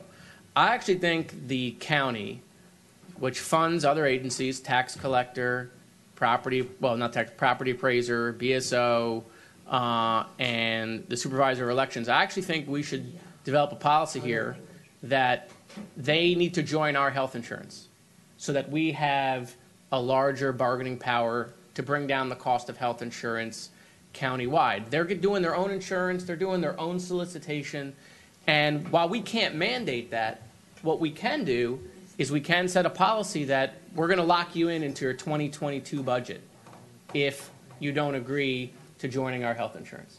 So whatever your twenty twenty-two budget is, that's your number. You'll get that in twenty-three, you'll get that in twenty-four, you'll get that in twenty-five if you want to do your own health insurance. But it is crazy that we are not pooling together uh, and we're doing three separate solicitations. We are paying more countywide as as a result of that. That would give the administrator. Oh, go ahead. No, I'm, I was just asking um, my team, because I think I know the answer to this, and I'm asking them to check because I know uh, the budget director for B S O is here. But um, but but my understanding is is that the health benefits that are provided, for example, by B S O is a collective bargaining issue. So, and those are not our employees directly. So we don't. Well, look, where we don't have those collective bargaining issues, we, we, we should be, as part of our budget approval process, I, I mean, there's going to be millions of dollars that can be saved if the administrator is negotiating with with just more people. I mean, it just there's just no there's just no doubt about that. Um, all right, so going back to, you know, this issue with uh, that that the folks at S E I U brought up, let me just say this: Monica has done. Uh, the administrator's done a fantastic job. She has done more than we have ever done in the past, okay? Uh, and she's been open and has brought them into the process, which didn't happen previously. Uh, there's been open conversations. You know, whether there, you know, whether there's more money to help them with health insurance for their costs, or whether that causes other issues with other unions, I mean, that's something for this board to decide. But but I will tell you, if you spend a couple of minutes in the budget, you know, there are things that we don't have to do. There are, and that doesn't mean that it necessarily goes to this, but what it what it does remind me of is that there are people, whether they work for us or they're contractual employees that provide service to the county, people are struggling out there. And I'll just bring up one example. We're spending three hundred fifty thousand dollars on art in the budget. We don't have to do that. Now, yes, that's non-reoccurring, it's not recurring, but we don't have to do that. We don't have to spend three hundred fifty thousand dollars in art. That could go away. I mean, I'm sure there's an art contingency out there that'll be upset, but it's not people. We have to. It's not. Yeah, it's not. It's not. It's not people. And so what I'm saying is, is that if if if it's the board's will, if it's the board's will to help people while they're struggling, whether it's these employees, our employees, and other employees, you you can find it. It's in it's in here. You you can absolutely find it. So. Thank you. My comments, and then Commissioner Bogan wanted to go for round two, so I'm, I'm going to comment, and then we can go to Commissioner Bogan. My thoughts are, first, on the easy one, J A, I support that. I've mentioned that before. I think we should figure out a way, because I think, and it doesn't have to be under the auspice of J A, but they just happen to be the ones doing it right now, that apprenticeship and jobs are the other side to this issue, and my personal opinion is it's a more important side than the issue that we, we always seem to get caught on. It's the other, our housing is not more expensive than Silicon Valley. Our housing is not more expensive than New York and the Northeast. The reason we're so unaffordable is because our wages are so much lower. So getting people into better paying jobs is something that I'm, that I'm for. I support that. I, I support the J A piece of that. So when that comes, count me as one of the people on the plus side on that. Um, you know, when we talk about employees that work throughout this organization, I think we, you know, we mix and match in many cases. We, I know we have eight other collective bargaining units that bargain right with us. They're not here because they, they bargain with, uh, you know, the county administration team to come up with something. This is a difficult precedent that we're setting, you know, by the way we always continue to do this, and we do this throughout the year, um, and year in and year out.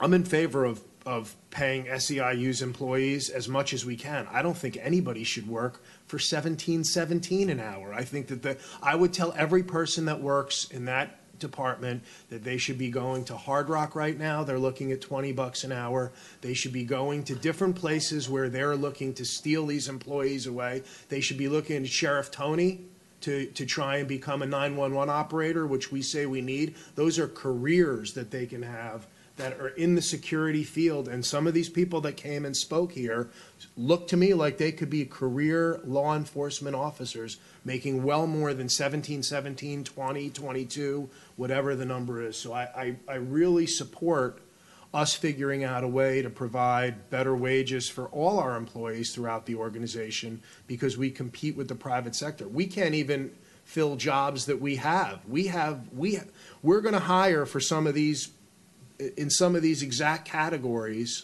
uh, that we can we can use those employees for within the county. So I think that that's an important thing. I, I believe, like every other business, there should be an accrual method for P T O, and I know that you have that in the budget as a way to get there and do that. Commissioner Furr and then Commissioner Moskowitz made a point that I agree with.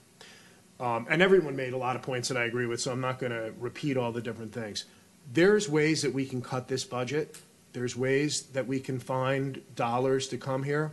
My position has always been that I would give those dollars back to the taxpayer, because the other half of the people that have spoke here have said it's too expensive to live, their costs are too high, their taxes are too high, their insurance is too high, their utilities are too high.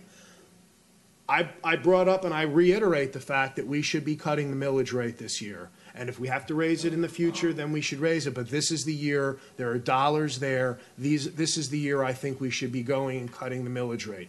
With that said, we had at the workshop, and we all kind of, and I, and it, a lot of this is compromise. I mean, it's, it's an art.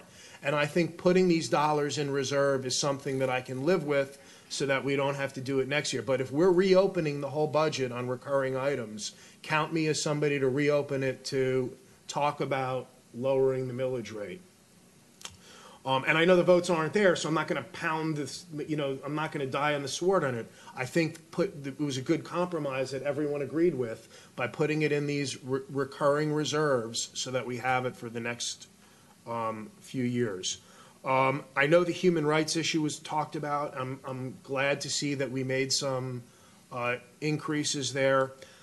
Uh,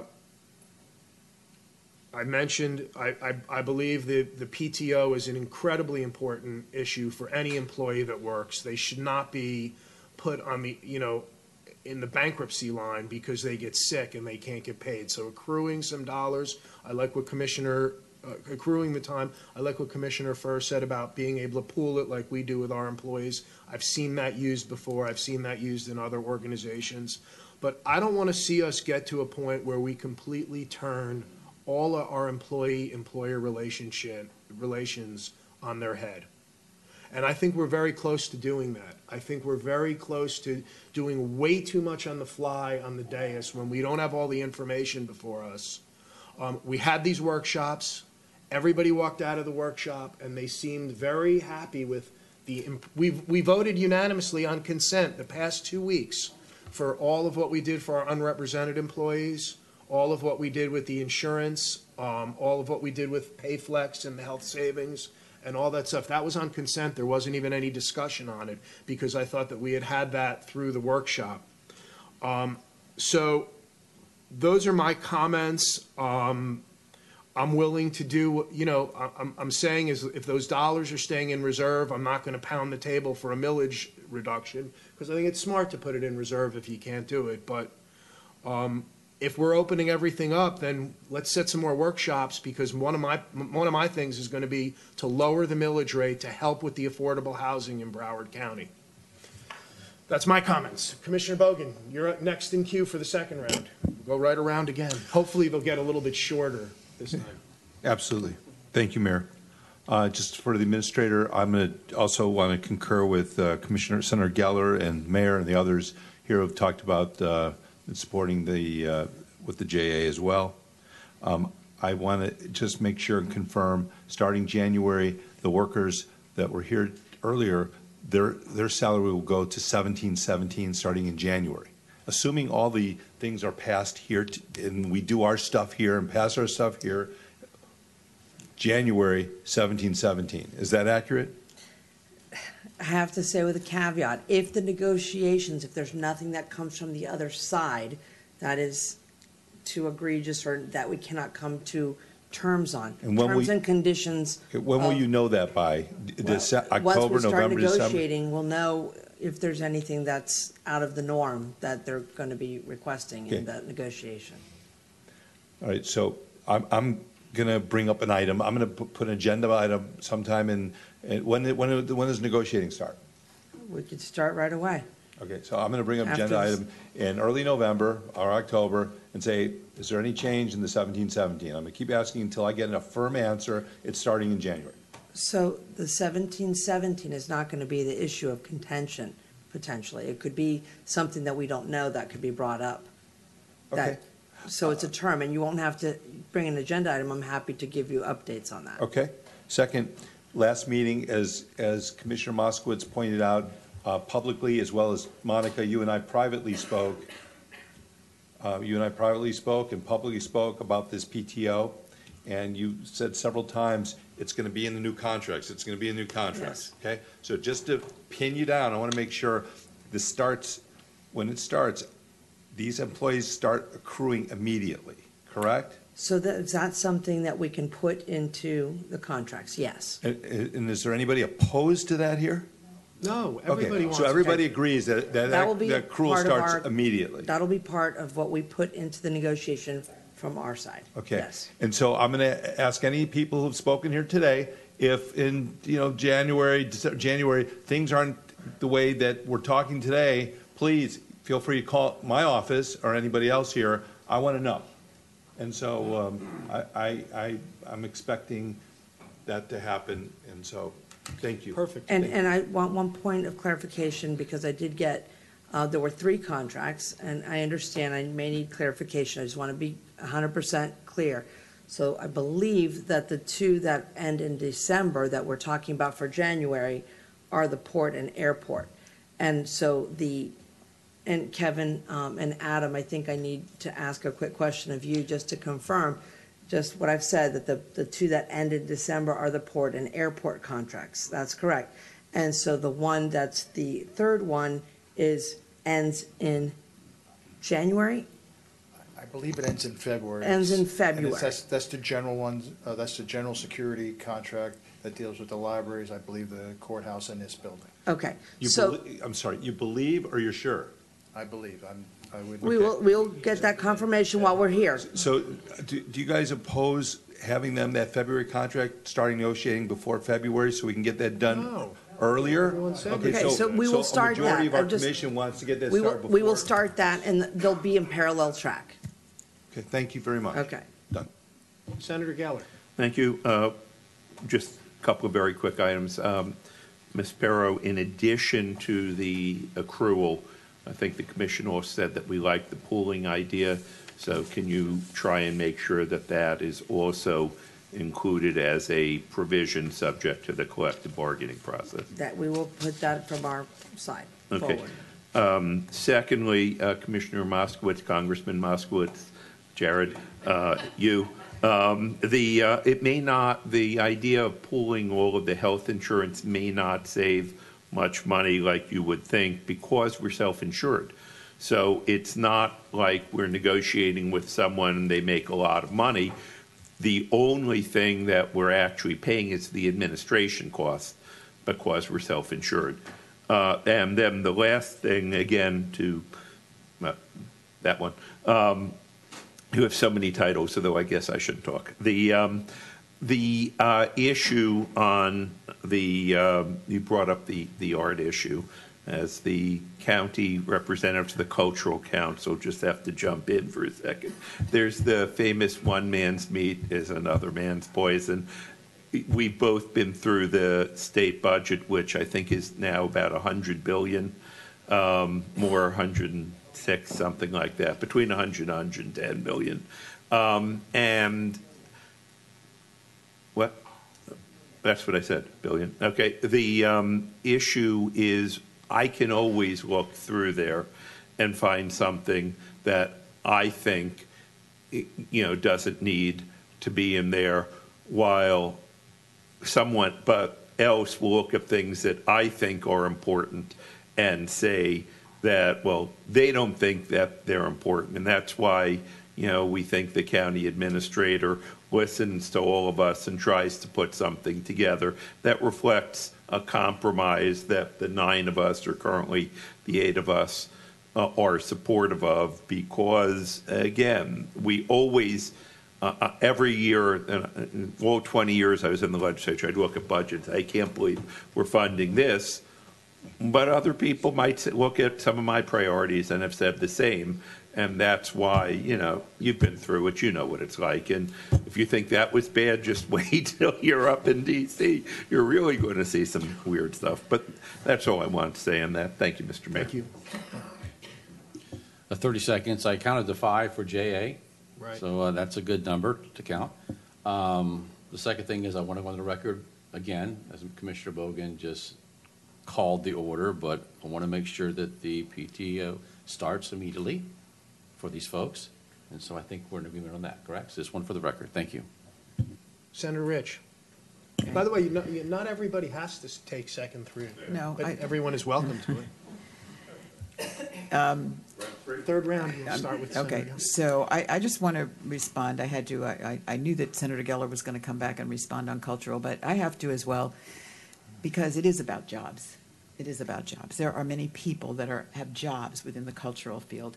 And let me tell you, to me, culture and, and what we do in our community has a great deal to say about what kind of community we have. I will never forget, at, I would, yes, you did. Uh, I will never forget at the legislature, one day we were talking about the budget, it was appropriations meeting, and one of my colleagues said, uh, uh, why are we funding the Miami City Ballet? He said, you know, I, I, I don't think we should spend money on that. And, you know, there were those of us that turned around and said, you know, there are a lot of people that come and travel to a community. They travel here because of the cultural advantages that we have and the things that we offer here. So I think it's, it's incredibly important. Plus the fact, I was just watching a program the other day about a, a, a program that was just started in um, inner city area in Miami-Dade, an arts program for young uh, children. And it was just the most amazing program. And uh, all the things that they talked about, how the the advantages and the confidence and the, the, the, that, w that they were building in these young children. So uh, I'm, I, I definitely feel, you know, that's not something, like you said, you know, not, not something that would be on my cut agenda. Thank you. Commissioner Furr. I could jump on that bandwagon, but I'm not going to. I, I think he was just showing an example. I don't I know, know if that was. The, I mean, there's other things. Listen, would you, do you want me to pick? The, do you want me to pick the Fern Forest exhibit instead? Exactly. Right. I could go with that right. For seventy-seven grand. Would that have been better? Right. I'd like to welcome Phil Dunlap to the meeting. Our cultural director is in the house. He's probably three shades of red yeah. by now. You're, Beam, you're done. Okay, Jared. Yeah, I, I won't. I won't hit it back. I, I won't respond. My, my only point is, is that it's about, as the mayor said earlier, picking and choosing where you want to put money, right? If you are going to move money, as in if the commission wanted to start things earlier, it's got to come from somewhere, right? And d depending upon what your priorities are, it could come from somewhere. There's all sorts of different things, right? Maybe, maybe you don't spend six million dollars on restrooms. Maybe you only spend four or five million dollars on restrooms. Right, you can do that all. You can do that all day long in in, in a budget. Right? You, you get Delta faucets instead of something else. Yep. Right, you can do that all day long. So it's not that the arts isn't great, um, but you know, at the end of the day, you know, and we've talked a lot about it on the dais, is that you know people are struggling. It's not just housing. You know, while they've seen some relief in gas if they're lucky enough to own a car, but food costs are through the roof and they're still rising. Yep. And so, um, you know, that, that, for me, it's that issue, right? And it's not just the folks here at S I U. Monica's got to, Monica's got to balance all the county employees. I mean, you know, so uh, what's our what's our lowest paying job here? Is it thirty-five or forty thousand probably? We have um, some employees making the living wage. Yeah. So, you know, I, I had employees at the state making that. They couldn't afford cable, yeah. right? And so all I'm saying is, is that, Um, I, I think there's stuff in the budget that if we wanted to could go to people, but that's just a that's just a choice. That's it. Yeah, I, I, I've mentioned before in the past, it, it's not like when you talk about pooling insurance with the different, there's a lot of things we overlap with a lot of different agencies. You don't have to pick insurance or what it is. There's still a department, probably a B S O, that bids all this stuff out. It's the same taxpayer paying the same dollars.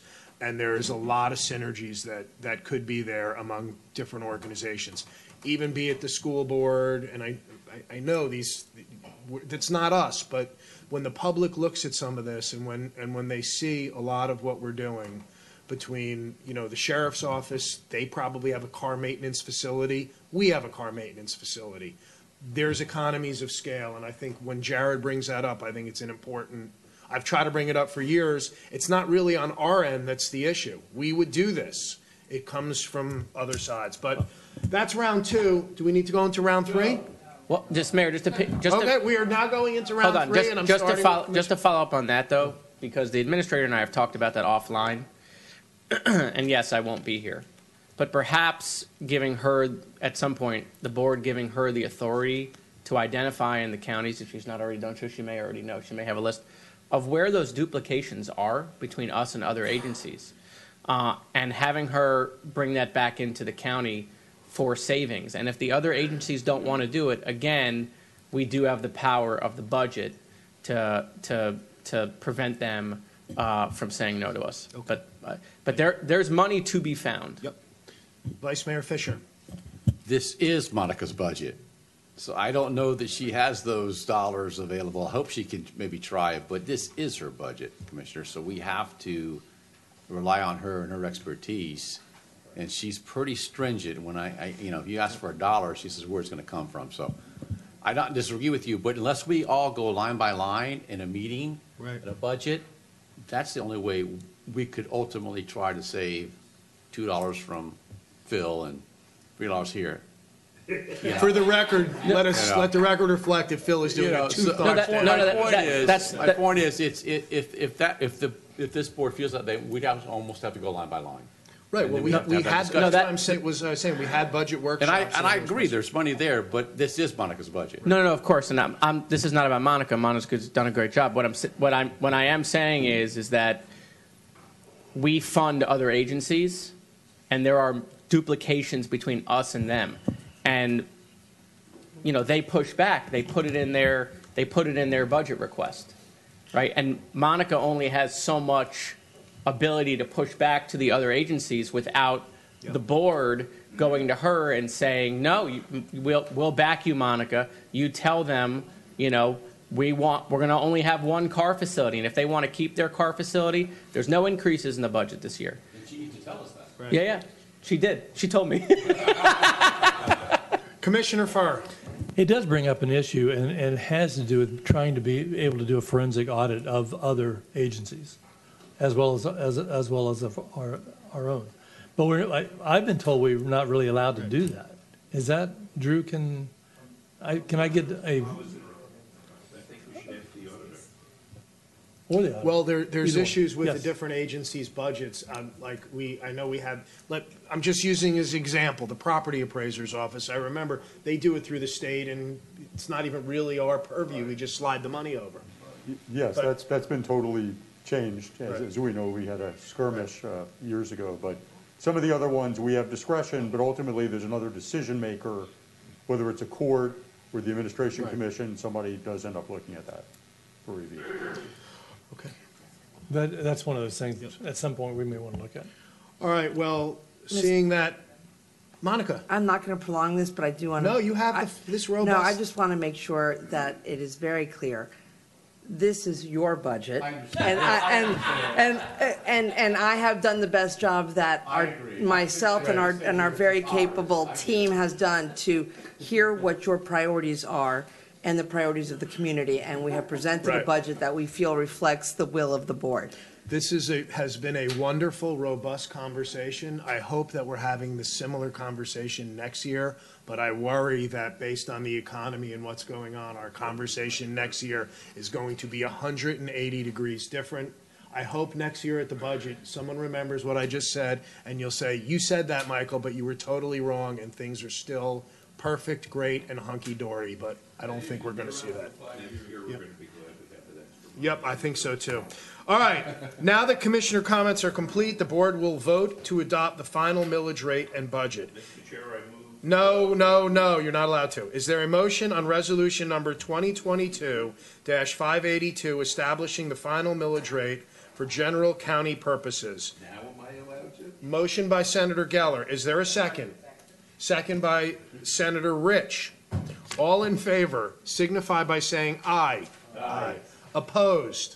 Please show that that passes eight to zero. Um, Is there a motion on resolution number twenty twenty-two dash five eighty-three adopting the final budget for general county purposes? Move approval.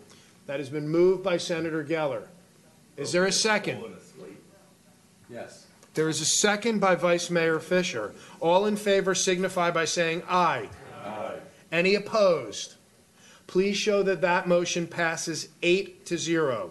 The public hearing on item A, the general countywide millage rate and budget, is now closed. We're now opening the Broward Municipal Service District millage and budget.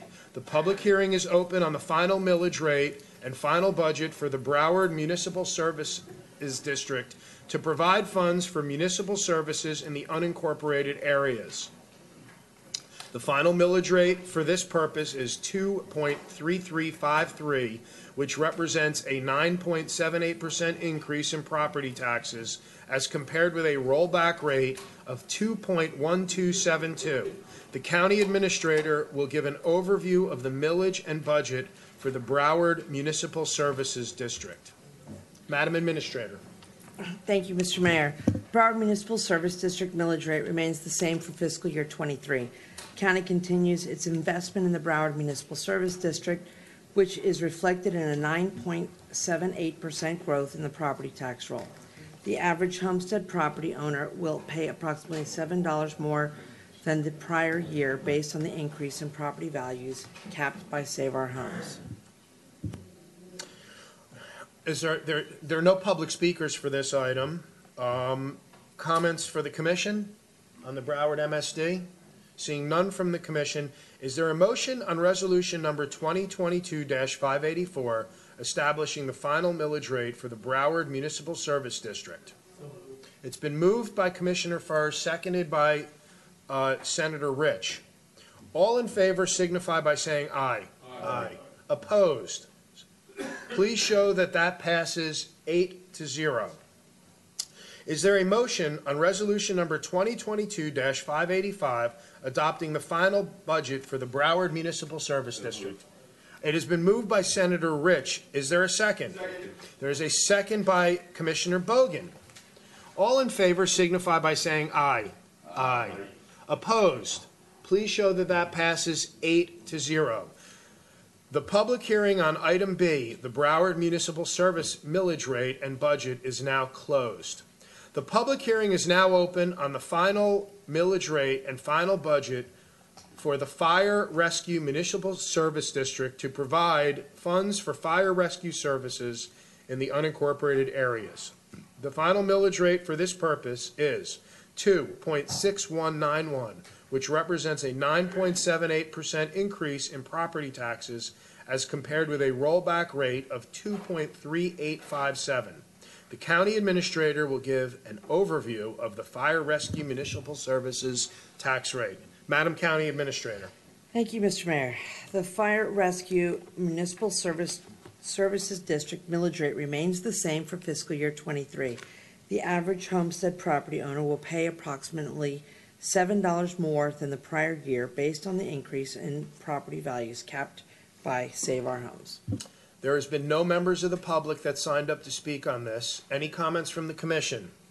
Seeing no comments from the commission, is there is there a motion on resolution number twenty twenty-two dash five eighty-six establishing the final millage rate for the Fire Rescue Municipal Service District?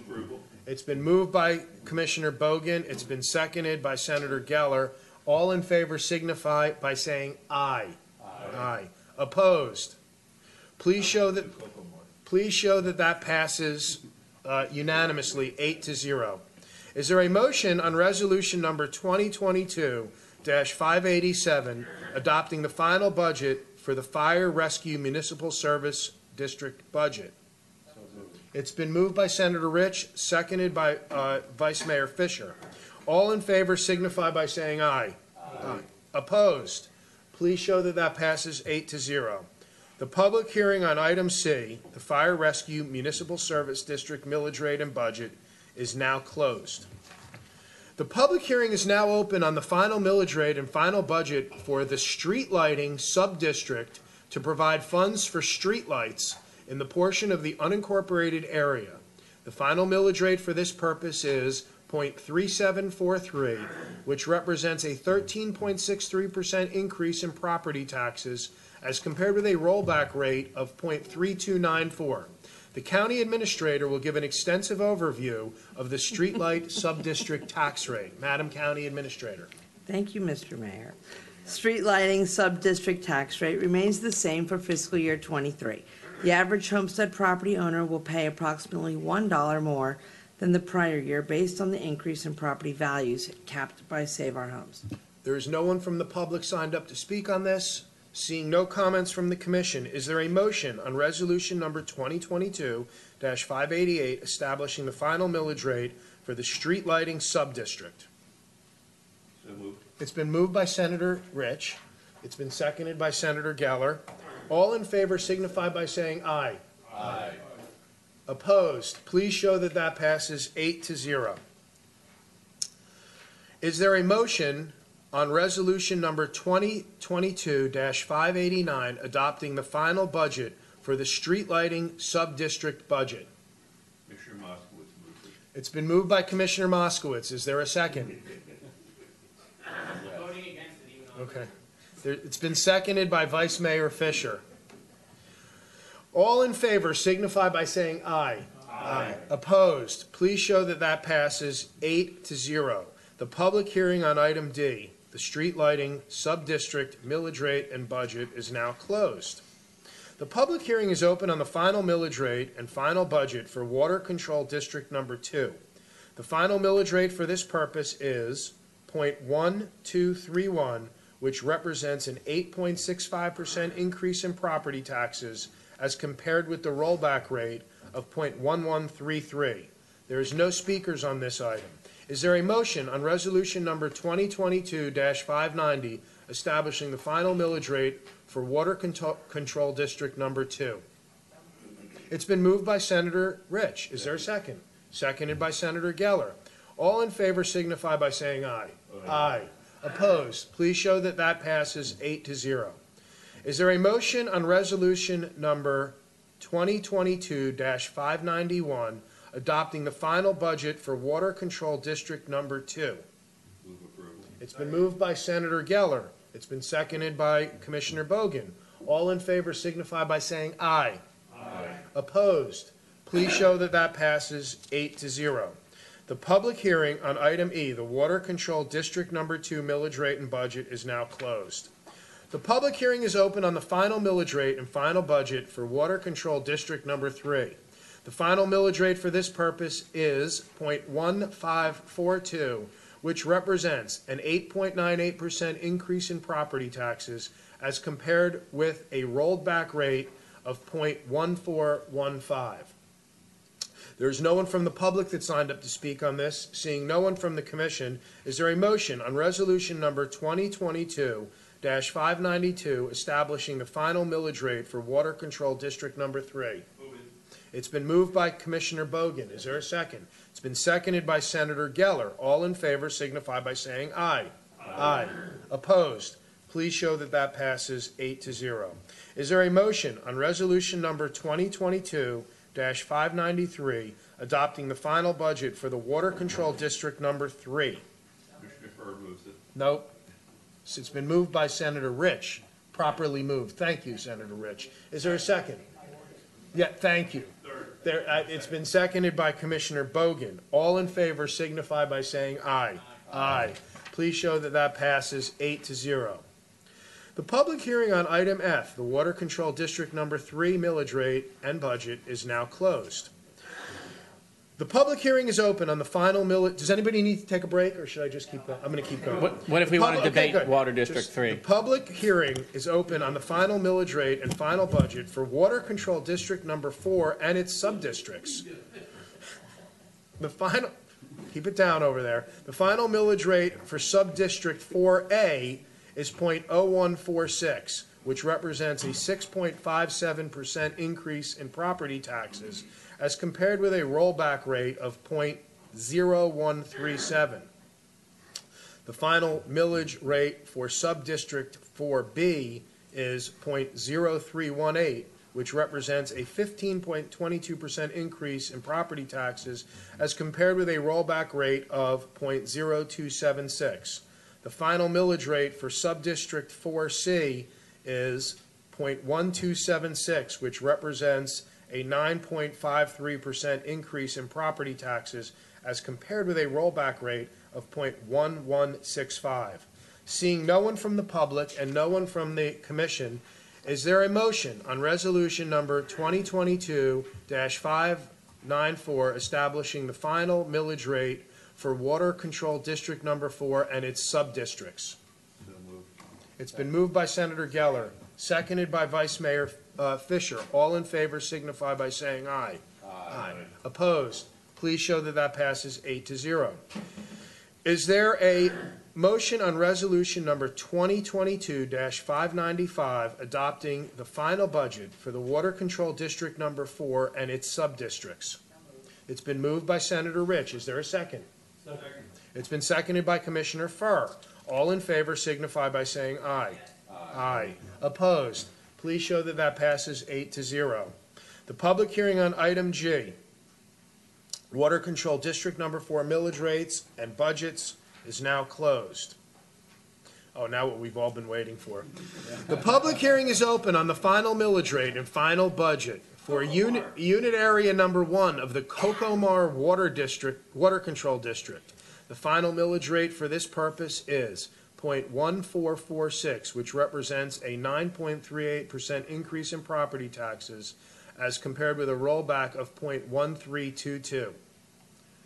Seeing no public comments, my only comment as a commissioner is, with all our senators and representatives up here, you couldn't get rid of all these special districts. Shame on you all. Is, seeing no one else from the public, is there a motion on resolution number twenty twenty-two dash five ninety-six establishing the final millage rate for unit area number one of the Cocomar Water Control District? It's been moved by Senator Geller. Is there a second? Second, second by Senator Rich. All in favor signify by saying aye. Aye. Aye. Any opposed? Let the record show that this passes eight to zero. Is there a motion on resolution number twenty twenty-two dash five ninety-seven adopting the final budget for unit area number one of the Cocomar Water Control District? Moved by Senator Rich. Is there a second? Second by Senator Geller. All in favor signify by saying aye. Aye. Opposed? Please show. Please show that that passes eight to zero. The public hearing on the item eight, on item H, the Cocomar Water Control District millage rate and budget, is now closed. The public hearing is open on water and sewer rates for the county's water and wastewater utility retail customers. The county administrator will give an overview of the rates. Madam County Administrator. Thank you, Mister Mayor. Broward County provides retail water and sewer services to approximately fifty-eight thousand customers throughout the county's water and wastewater service area. The new rates are necessary to fund operating costs, debt service costs, and capital projects. An average residential customer using five thousand gallons per month will experience an overall increase of two dollars and twenty-five cents or three point one three percent in their monthly water and wastewater bill. Thank you, Madam Administrator. There is no one from the public here signed up to speak. Is there a motion on resolution number twenty twenty-two dash five ninety-eight? So moved. It's been moved by Senator Geller. Is there a second? Second by Commissioner Bogan. All in favor signify by saying aye. Aye. Opposed? Please show that this motion passes eight to zero. The public hearing on item I, retail water and sewer rates, is now closed. The public hearing is open on the large user wastewater rates for the county's water and wastewater utility wholesale customers. The county administrator will give an overview of the change in rates. Madam County Administrator. Thank you, Mister Mayor. Broward County owns and operates the North Regional Wastewater Transmission, Treatment, and Disposal System, which includes eleven large user utilities. The county's agreements with these large users require that the rates be revised annually based on projected actual costs. The fiscal year twenty-three proposed rates represent an average increase of twenty-nine cents per one thousand gallons in charges to the large user utilities. Thank you, Madam Administrator. Seeing no one from the public and no comments by the Commission, is there a motion on resolution number twenty twenty-two dash five ninety-nine? It's been moved by Senator Geller. Is there a second? Second by Vice Mayor Fisher. I want to make sure that Alan is right there. Yeah, he's rocking and rolling. All in favor signify by saying aye. Aye. Aye. Opposed? Please show that this passes eight to zero. The public hearing on item J, large user wastewater rates, is now closed. The public hearing is open on the large user raw water rates for the county's wholesale raw water customers. The county administrator will give an overview of the change in rates. Madam County Administrator. Thank you, Mister Mayor. The raw water large users are municipal utilities that purchase raw water from the county. The proposed fiscal year twenty-three rate represents an increase of one point three cents per one thousand gallons to the municipal utilities that purchase raw water. Senator Geller. County Administrator, why aren't we cooking this water? Why are we selling the water? Oh my gosh. No, he's withdrawing that question. Seeing no one from the public, and our question from the Commission's been withdrawn, is there, is there a motion on resolution number twenty twenty-two dash six hundred? Yes, I want to move the raw water. It's been approved by Senator Rich. Seconded, was that? Uh, Commissioner Ryan got in there for a second. Oh, he did? Okay. All in favor signify by all in favor signify by saying aye. Aye. Aye. Opposed? Please show that that passes eight to zero. The public hearing on item K, large user raw water rates, is now closed. The county's capital budget and five-year capital program includes the transit program of projects, which is primarily funded with Section fifty-three oh seven federal grant funds. Is there anybody that's here to speak on the capitals, on the county's capital budget and five-year capital program? Seeing no one from the public and no one from the Commission, um, oh, I don't have, we don't even need a motion on this. Now that the public comment period is complete, I will take comments from the County Commission. Seeing none, if there are no speakers or comments from the Commission, the public hearing on item L is closed. Did I mess that up or I'm good? Okay, good. The Board of County Commissioners adopts a five-year capital program annually in accordance with Chapter twenty of the Broward County Administrative Code. The five-year capital program includes all capital projects and revenues required to support the projects proposed for fiscal years twenty twenty-three and twenty twenty-seven. Is there anybody from the public speaking on capital projects? Seeing none. Is there no one from the Commission? Is there a motion on resolution number twenty twenty-two dash six oh one, accepting and approving the five-year capital program, including fiscal year twenty twenty-three through fiscal year twenty twenty-seven? Move approval. I have a motion by Senator Geller, graciously seconded by Senator Rich. All in favor signify by saying aye. Aye. Aye. Opposed? Please show that that passes eight to zero. The public hearing on item M, fiscal year twenty twenty-three through twenty-seven capital program adoption, is now closed. The public hearing is open on the solid waste landfall rates for county's landfall customers. The county administrator will give an overview of the change in rates. Madam County Administrator. Thank you, Mister Mayor. The proposed fiscal year twenty-three rate increases are for landfill customers that dispose of their construction and demolition material, bulk trash, tires, and boats, trailers at the county landfill. The disposal rate for bulk and construction debris will increase from fifty dollars per ton to sixty-five dollars per ton. The tire disposal rate will increase from one hundred ten dollars per ton to one hundred thirty dollars per ton. And the disposal rate for boats slash trailers will increase from five dollars per foot to ten dollars per foot, beginning January first, twenty twenty-three. Even with these increases, the Broward County landfill remains one of the lowest cost disposal options in the county. Seeing nobody from the public who is signed up to speak on solid waste landfill rates, I'm landfill. landfill. I'm closing to the public, and I will take comments from the commission. No one from the commission. Is there a motion on resolution number twenty twenty-two dash six oh two, accepting and approving the solid waste landfill rates? Is there a motion? Moved by Commissioner Furr. Is there a second? Second. Second by Senator Rich. All in favor signify by saying aye. Aye. Aye. Opposed? Please show that that passes eight to zero. The public hearing on solid waste landfill rates is now closed. It is my absolute honor to say that this concludes the Broward County Board of County Commissioners' final public hearing on the fiscal twenty twenty-three budgets, assessments, and rates. Thank you for attending. Budget staff, thank you. All of our budget staff back in their uh, offices. You guys did an, and gals did an awesome job this year. Right? We can keep partying. We just can't keep partying here. Let's go.